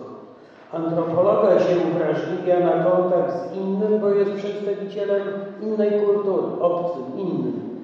A właściwie socjologowie badają przedstawicieli tej samej kultury, w związku z czym nie jesteśmy aż tak uwrażliwiani na to, jak antropolodzy też, ja wiem, ale gdzieś tam przynajmniej y, w dziedzictwie dyscypliny jest to otwarcie na inne kultury, prawda? U nas tego nie ma i chyba to powoduje, że bardziej tak zdroworozsądkowo podchodzimy do innego. A druga rzecz, która może trochę się łączy z tą rolą publiczną, to znaczy socjologia się dużo szybciej i dużo bardziej spragmatyzowała niż antropologia, co widać chyba też na rynku pracy, tak, że zdaje się, że na socjologów jest większy popyt, mimo że nas jest nadprodukcja, bo się pootwieraliśmy kiedyś samobójczo na różnych uczelniach, czego antropologia nie robiła, ale też nie robiła chyba dlatego, że nie było takiego popytu. I chyba to spragmatyzowanie socjologii, które my bardzo widzimy właściwie w kolejnych transformacjach programu studiów, prawda? E, To chyba nam dobrze nie robi. Wydaje mi się, że tu nawet rozmawialiśmy trochę, że socjolog się kojarzy z kimś od ankiet, a antropolodzy nawet jeżeli, nie wiem, zajmują się badaniem transeterów i obserwacją uczestniczącą komercyjnie, to jakoś nie są tak kojarzeni z tą dyscypliną i u nas y, właściwie od lat największą popularnością cieszy się ta część socjologii, która, czy właściwie nie część socjologii, tylko specjalizacja, która się nazywa badania rynku i opinii społecznej i większość studentów sobie wyobraża, że będzie pracować y, w badaniach komercyjnych. I A mogę coś na ten temat? Ja, Bardzo proszę. sprostować, bo część osób zapewne nie ma pojęcia, jak wygląda moduł na socjologii. Są tak naprawdę trzy moduły. Jeden to są badania rynkowe i zachowania konsumenckie, innowacje społeczno, e, społeczne oraz e, socjologia sfery publicznej. Więc to są trzy naj, e, najmocniej zaakcentowane obszary socjologii, e, szczególnie na studiach licencjackich, czyli trwających trzy lata. Tylko chciałam dopowiedzieć do tego, co Krzysztof e, powiedział, że mm, e, sama to powiedziałam, że się socjologia kojarzy z ankietami i tak dalej, że to badania marketingowe, ale to też słusznie e, Łukasz zauważył, już wyszedł Łukasz Rogowski w przerwie, ale i sama o tym wiem dobrze, pracując w badaniach marketingowych, że tam w zasadzie największe zyski w tej chwili płyną wcale nie z e, przeprowadzania ankiet, tylko z tak zwanej etnografii, która- bo to słowo też jest tam wykorzystywane, żeby tam nie było wątpliwości, prawda? Więc, e, więc teoretycznie to wcale nie jest tak, że to socjolodzy, e, ale rzeczywiście więcej chyba się słyszy, tak? I bardziej się kojarzy. E, O tej debacie publicznej też mówiłam wcześniej, że ja mam wrażenie, że to wynika z tego, nie że socjolodzy upraszczają, bo to nie o to mi chodziło, tylko że generalizują, że wyciągają wnioski na szerszą populację, że jest większe zapotrzebowanie na taki rodzaj dyskursu, taki rodzaj narracji, który będzie mówił o tym, że Polacy, kobiety, mężczyźni, a niekoniecznie właśnie, że mm, grupa taka jedna, którą akurat rozmawiałem w tej, tej miejscowości, że większe jest zapotrzebowanie na takie tezy, które są bardziej zgeneralizowane. Natomiast mam jedną już taką anegdotę, na koniec, a propos obecności antropologów w debacie publicznej, w ogóle w takim, też tak w telewizji, powiedzmy sobie, ponieważ z kimś właśnie rozmawiałam dzisiaj na temat zapraszania socjologów do różnych programów telewizyjnych, różnej jakby też jakości programów telewizyjnych i tego, czy odmawiać, czy nie. No i okazało się, że właśnie znajoma socjolożka została zaproszona do programu Ślub od pierwszego wejrzenia TVN, który to program poszukiwał ekspertów, którzy zajmują się naukową miłością i dobieraniem w pary. I ten program polega na tym, że nieznajomi sobie ludzie wychodzą za mążem, biorą ślub, wcześniej się w ogóle nie znając, a potem próbują to małżeństwo jakoś tam utrzymać. Natomiast najważniejsza jest rola ekspertów właśnie i tych ekspertów jest trzech i oni dobierają w pary. I, te, I, tam jest seksuolog, psycholog i antropolog. Waldek. Ale uwaga, nie, bo to nie jest antropolog, właśnie to nie jest antropologia społeczno-kulturowa, to jest zupełnie tak, o której się w ogóle tak nie mówi dzisiaj. On się zajmuje to po prostu tam mierzy czaszki. czaszki. To jest gość, który mierzy czaszki. Nie, tylko czaszki. Przysięgam, naprawdę. Dlaczego czaszki? I więc i moim zdaniem doprowadzi to do tego, że bardzo w świadomości teraz antropologia ma szansę wypłynąć dzięki temu programowi jako po prostu taki zawód, którym ludzie tam mierzą czaszki między innymi. Przepraszam. Zawód miłosny. Czaszki nordyckie, jak rozumiem. Nie, to znaczy jeżeli chodzi o sferę publiczną, to rzeczywiście socjologowie są bardzo obecni, chyba obok ekonomistów i prawników i politologów najbardziej, pewno są nadmiernie obecni ale oczywiście wynika to z tego, że media żyją sondażami wyborczymi, a uznaje się, że głównymi ekspertami wtedy są socjologowie. Antropolodzy chyba się pojawiają wyjątkowo rzeczywiście wtedy, gdy no w ostatnim czasie, gdy jest mowa o problemach związanych z uchodźcami, z migrantami, to wtedy zaczynają się pojawiać antropolodzy, ale rzeczywiście antropolodzy nie są w stanie powiedzieć, że 35% społeczeństwa tak, a ileś tam procent tyle, a ja pamiętam kiedyś Wojtka Borszta w telewizji widziałem, to pół zdania mu pozwolono powiedzieć. I, no ale to wszyscy, którzy występują, wiemy, że tak jest, a to już było szczytowe zupełnie. Właściwie w ogóle nie wiadomo, co chciał powiedzieć, no bo pół zdania nic nie można powiedzieć, tak? E, e, ale rzeczywiście chyba nie ma to, e, no nawet właściwie rzeczywiście prawie, że nie istnieją antropolodzy w mediach i to może dobrze, nie wiem, dla dyscypliny może dobrze, ale dla popularności tej dyscypliny chyba nie, bo rzeczywiście może tak być, że najbardziej znaną antropolożką czy etnolożką była pani no pani premier nasza, e, bo jak Państwo wiecie, ona była z wykształcenia etnologii, ale chyba tego specjalnie nie, nie, nie znaczy nie praktykującej, chyba, te, chyba nie, nie epatowała tym wykształceniem.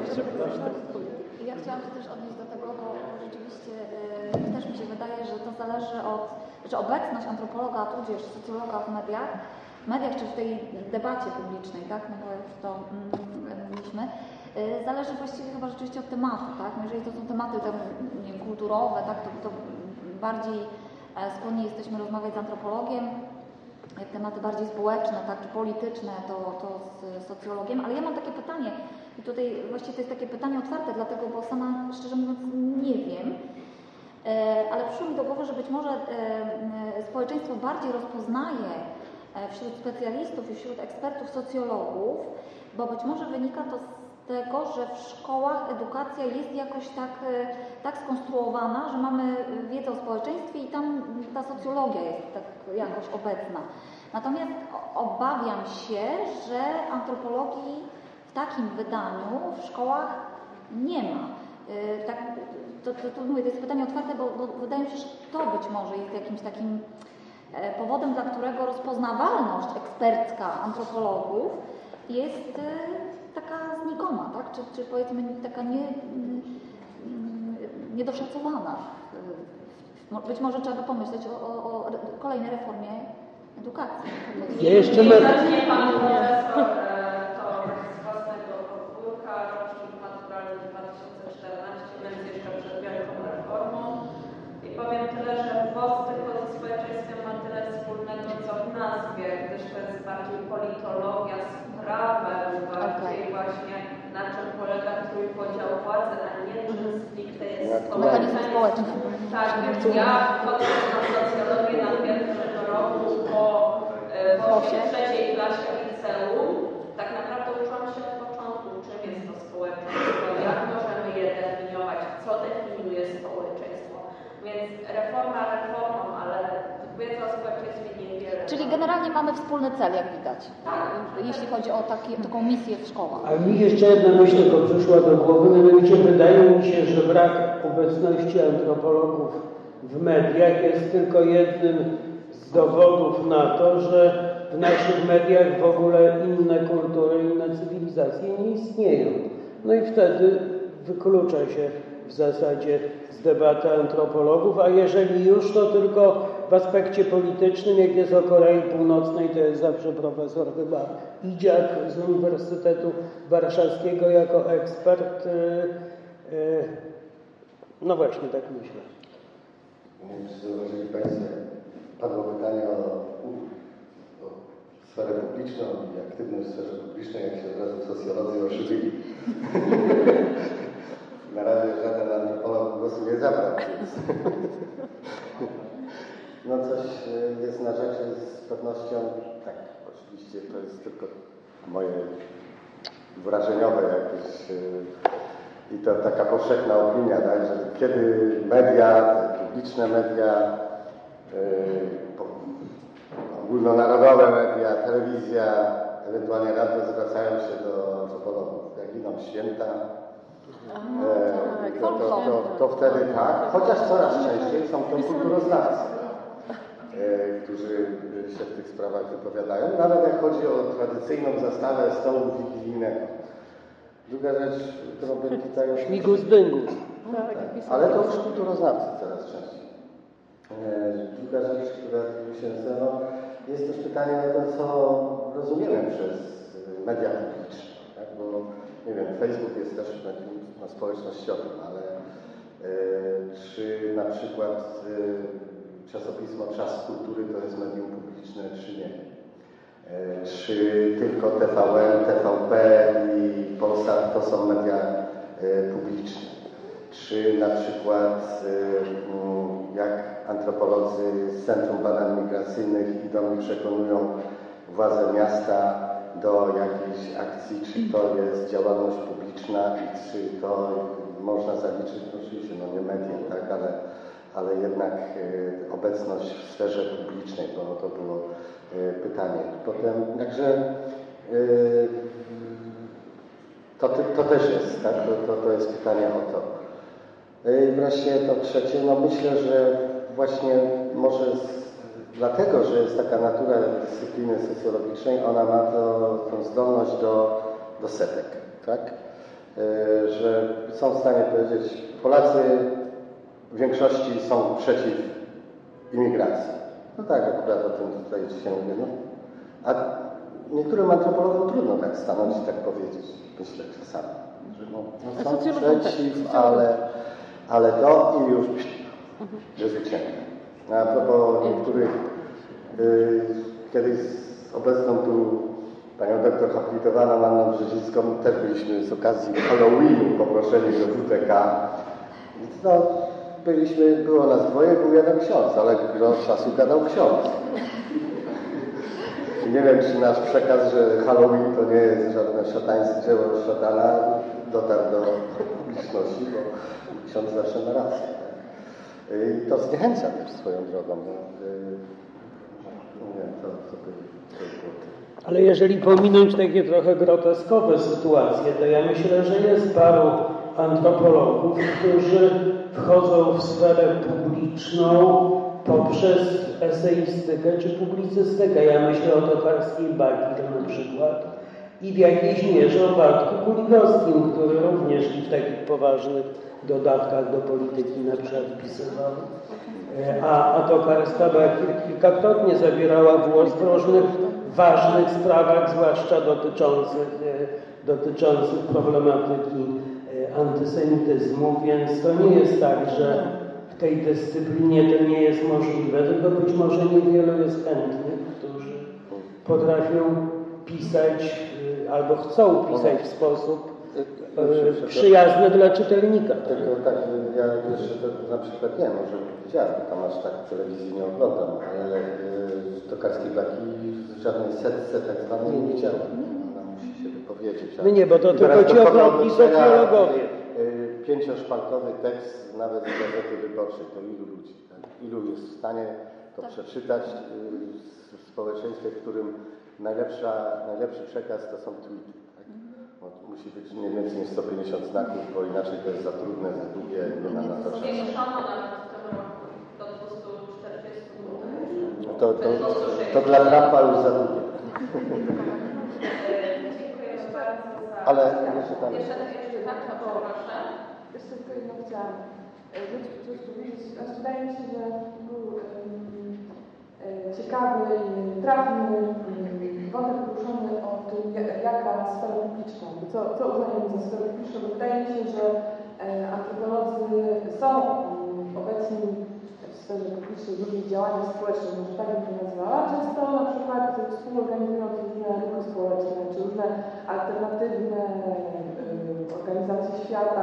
Tutaj mamy też przedstawicieli taka antropologia stosowana, która właściwie też ryzykuje z drugiej strony wręcz własnej dyscypliny wykluczenie z, e, pod tym argumentem bycia nienaukowym, ponieważ jest to zaangażowanie, jest przekroczenie jakiejś bariery, jakiejś granicy, gdzie to już nie jest tylko opisywanie, ale to jest zmienianie świata.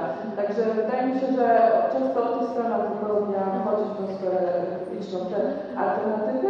No i tu jest też pytanie, tak, też słuchając właśnie tej dyskusji, pomyślałam sobie, że na ile my pozwalamy sobie innym aktorom życia e, społecznego czy tego życia publicznego definiować nasze dyscypliny, bo wydaje mi się, że e, to, ta dyskusja bardzo pokazała, jak sprawy społeczeństwa polskiego to jest domena socjologów, sprawy e, być może egzotyczne, tutaj domena antropologii, która jak wiemy już coraz bardziej zajmuje się również własnym społeczeństwem, e, badaniami tak zwanymi w, domu.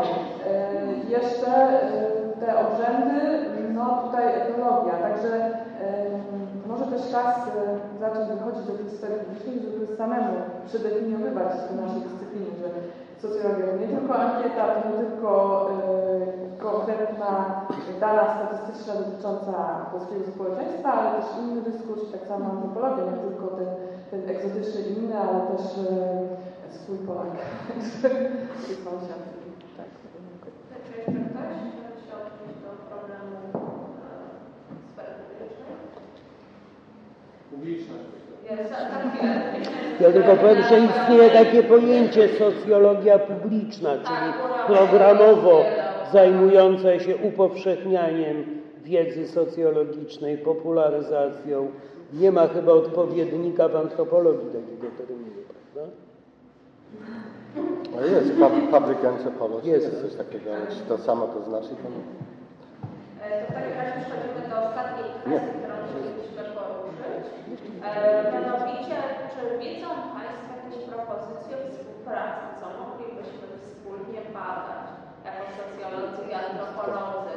Nie Wszystko. Tylko, po- nie tylko właśnie, że jesteśmy hybrydą i pracujemy jako hybryd, to właśnie nawet na zasadzie grantów interdyscyplinarnych, czy jest jakaś taka sfera, która teraz przychodzi Państwu do głowy, gdzie moglibyśmy współpracować?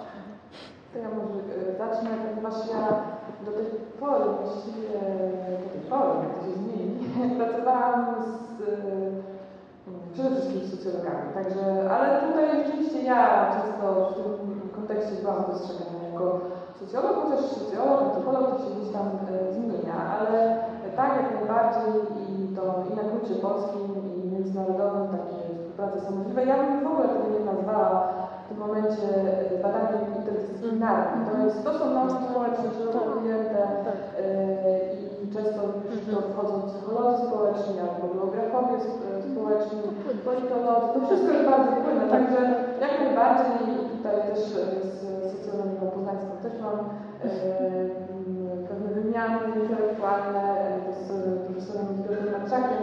Dużo na temat, jakby, dyskutuję na temat właśnie tych spraw związanych z ochroną środowiska, polityką klimatyczną.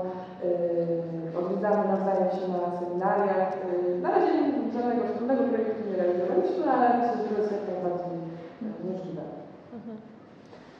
Tak, też myślę, że to wiele razy już padło z naszej strony chyba, tak, że ta współpraca nie tylko ma szansę, ale że ona w ogóle istnieje.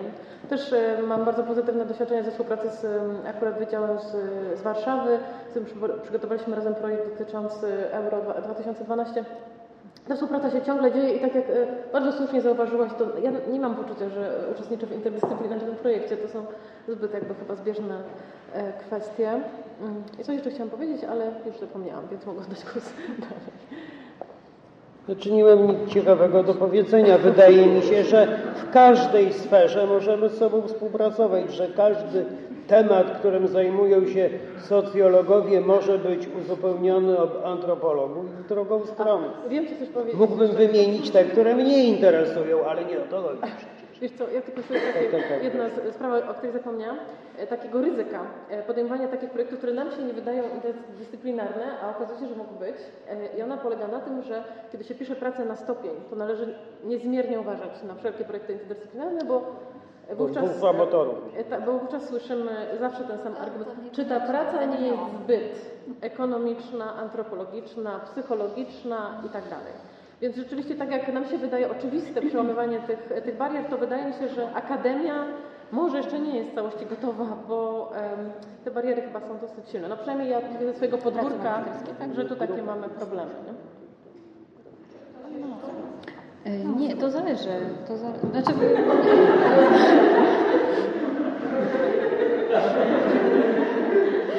Znaczy, dodać, nic ująć, no naprawdę pracujemy już w tej chwili, to nie są, tak jak tutaj profesor Podemski powiedział, to nie są szanse, ale w zasadzie wszystkie projekty, w których bierzemy udział, to są projekty, no właśnie, nie tyle interdyscyplinarne, tylko z nauk społecznych, w ramach których pracują różni badacze, więc wszystko możemy badać razem. Oczywiście. Ale chciałbym konkretnie również powiedzieć, że myślę, że nadal uważam, że tak instytucjonalnie powinniśmy być na Wydziale Nauk Społecznych. I nie miałbym nic przeciwko temu, żeby na, na tym uniwersytecie stworzono szkołę nauk społecznych, w której byłaby i antropologia, i socjologia jako dwie wiodące, socjologia i antropologia jako dwie wiodące e, dyscypliny. E, I e, żeby z tego wyrosła jakaś antropologia społeczna.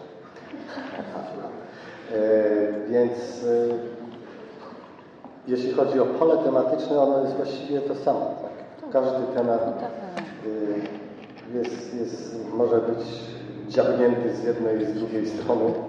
I to jest w ogóle sztuczny podział dla mnie Ja jeszcze na koniec też się odniosę do tego, bo ja rzeczywiście zgadzam się w 100%, że ten podział jest dosyć taki e, arbitralny, sztuczny. E, ja zawsze używam takiej, e, e, że używam takiej metafory, mm, że jak się bada społeczeństwo, to jednocześnie bada się też kulturę. Nawet jeżeli to są jakieś wycinki, tak, jakieś fragmenty. A jak się bada kulturę, to nie sposób e, nie odnieść się do społeczeństwa. E, Ja już powiedziałam wcześniej, że dla mnie to rozdzielanie jest takie dosyć bolesne. I zawsze używam takiej metafory, że nie ma społeczeństwa, które byłoby pozbawione kultury, tak? No, niezależnie od tego, jakie, z jakiej epoki weźmiemy społeczeństwo, tak? Czy, czy dawne, czy wymarłe, czy starożytne, czy współczesne, każde, każda grupa ma jakąś kulturę. Te kultury oczywiście różnią się między sobą, są podobne w jakimś tam zakresie. E, To, to jest jedna rzecz. I oczywiście nie ma kultury, która byłaby w cudzysłowie bezpańska, tak? czyli pozbawiona jakiegoś odniesienia do społeczeństwa. Ku- Kultura nie jest takim tworem, który sobie gdzieś tam wędruje w przestworze, prawda? I, i, i o, może tutaj do społeczeństwa gdzieś się odniosę, może nie. Dlatego wydaje mi się, że to, co tutaj wszyscy chyba zgodnie stwierdziliśmy, ten obszar jest właściwie E, jeśli chodzi o tematy, które moglibyśmy antropologicznie i socjologicznie po, e, poruszać, jest właściwie nie, nieskończony de facto.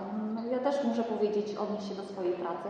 Ja w swojej pracy, wprawdzie nie, nie dotyczącej polskiej, e, e, e, polskiego społeczeństwa, ale e, socjologicznie i antropologicznie podeszłam do czegoś jakby z zewnątrz, tak? czyli właśnie do koridy. E, I wydaje mi się, że mi to udało. Tak, tak, tak sądzę. Że czuję, że, że, że udało mi się połączyć te dwie, e, te dwie dzie- dziedziny dyscypliny i, mm, i mogę chyba to skonkludować w ten sposób, że to są takie dwie moje pasje e, życiowe. Gdybyście Panie tak podstępnie tych pytań nie zadawały, tylko od końca, od razu byśmy się zgodzili. Byłoby już po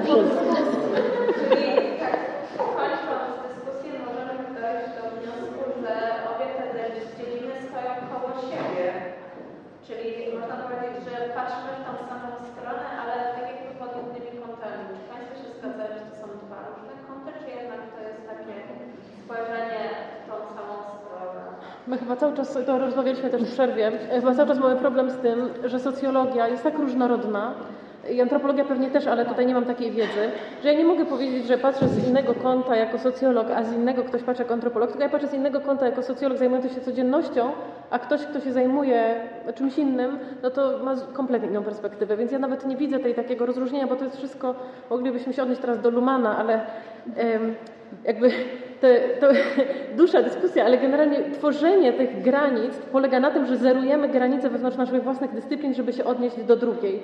Ale jak zajrzymy do środka, to nasza znowu dzieli się dalej. Czyli podejście do ale na zasadzie, że tracimy granice i tworzymy na tych dwóch granicy swojego systemu. Znaczy możemy, możemy swój system tylko tworzyć wtedy, jeżeli e, odniesiemy się wobec e, środowiska. I w tym sensie antropologię, jeśli będziemy traktować jako środowisko, no to musimy zniwelować granice wewnętrzne, żeby móc utworzyć różnicę binarną, tak jak u niego. Ale w gruncie rzeczy, jak wejdziemy do środka, do socjologii, no to okaże się, że ona jest tak e, wewnętrznie zróżnicowana, że odnajdziemy pewnie większe podobieństwa między jakimś nurtem socjologii i antropologii niż tak wewnętrznie. W takim razie, Brawo. razie bo że już mamy to w razie to pierwszy Nie, nie, Łukaszowi nie dawaj. To do dziesiątej.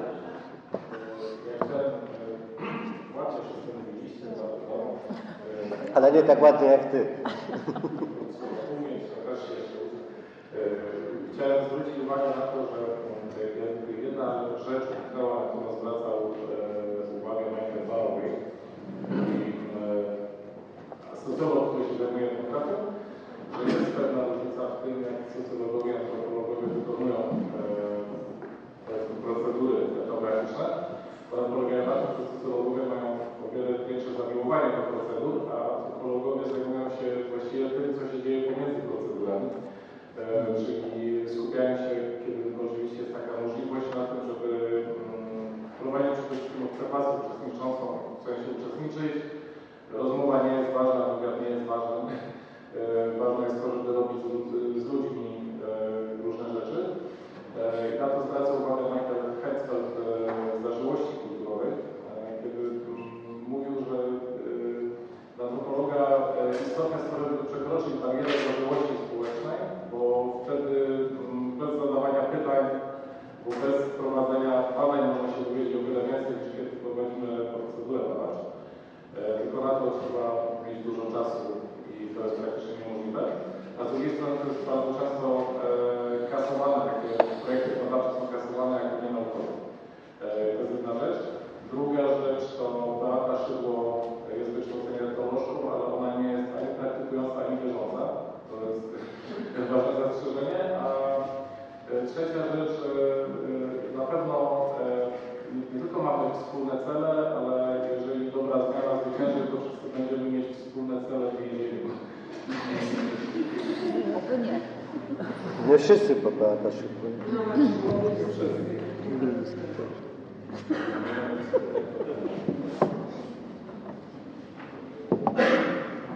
Czy ktoś jeszcze chce zadać pytanie? To nie było pytanie. Moment. To był komentarz. Jest,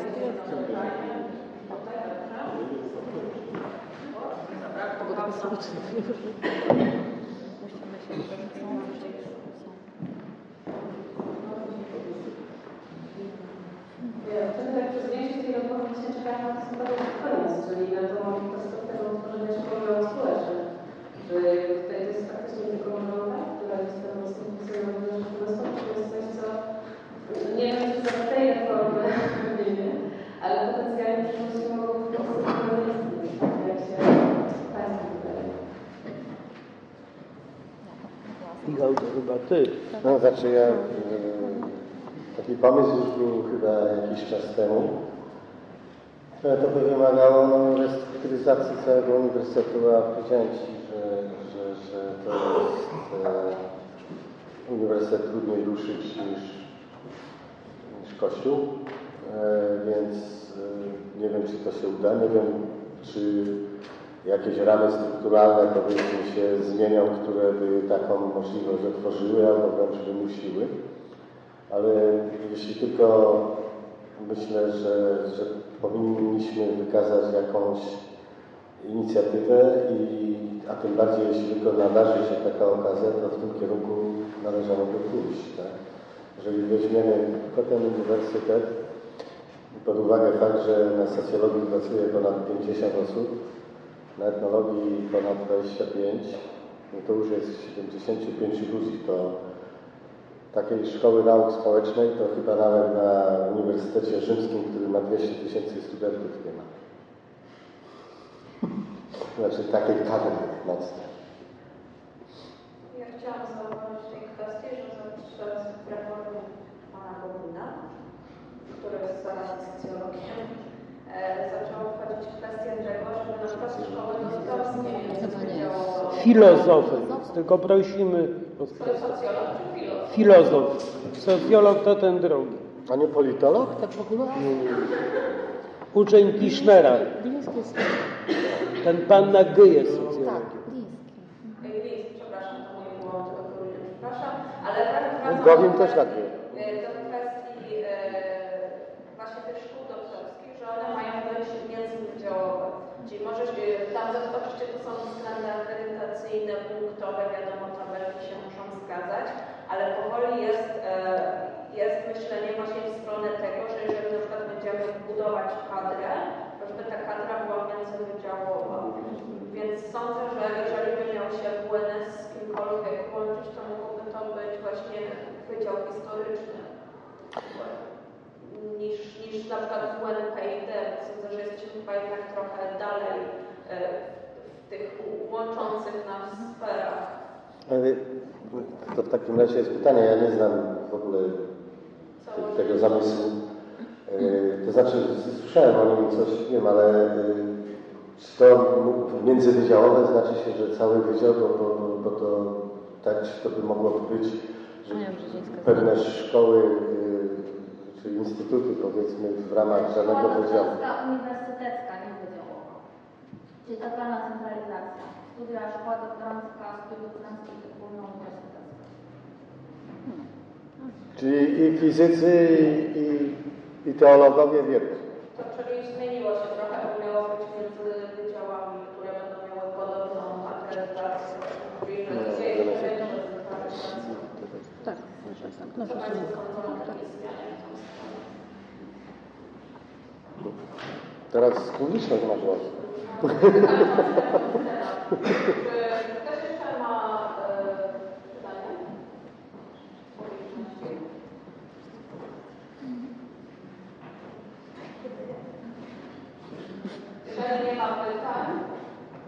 Wszyscy wykończeni. spotkanie w takim gronie. Jeżeli mają Państwo podsumować temat, proszę bardzo. Jeśli nie, to możemy spokojnie zakończyć spotkanie. Ja mogę podsumować, ale bardzo krótko. Bardzo dziękujemy za tę inicjatywę. Myślę, że to nie tylko myśl zasady, że rozmawiać zawsze warto, ale czasami warto rozmawiać również po to, żeby się wzajemnie no, poinformować i zainspirować. Więc organizatorom bardzo dziękujemy za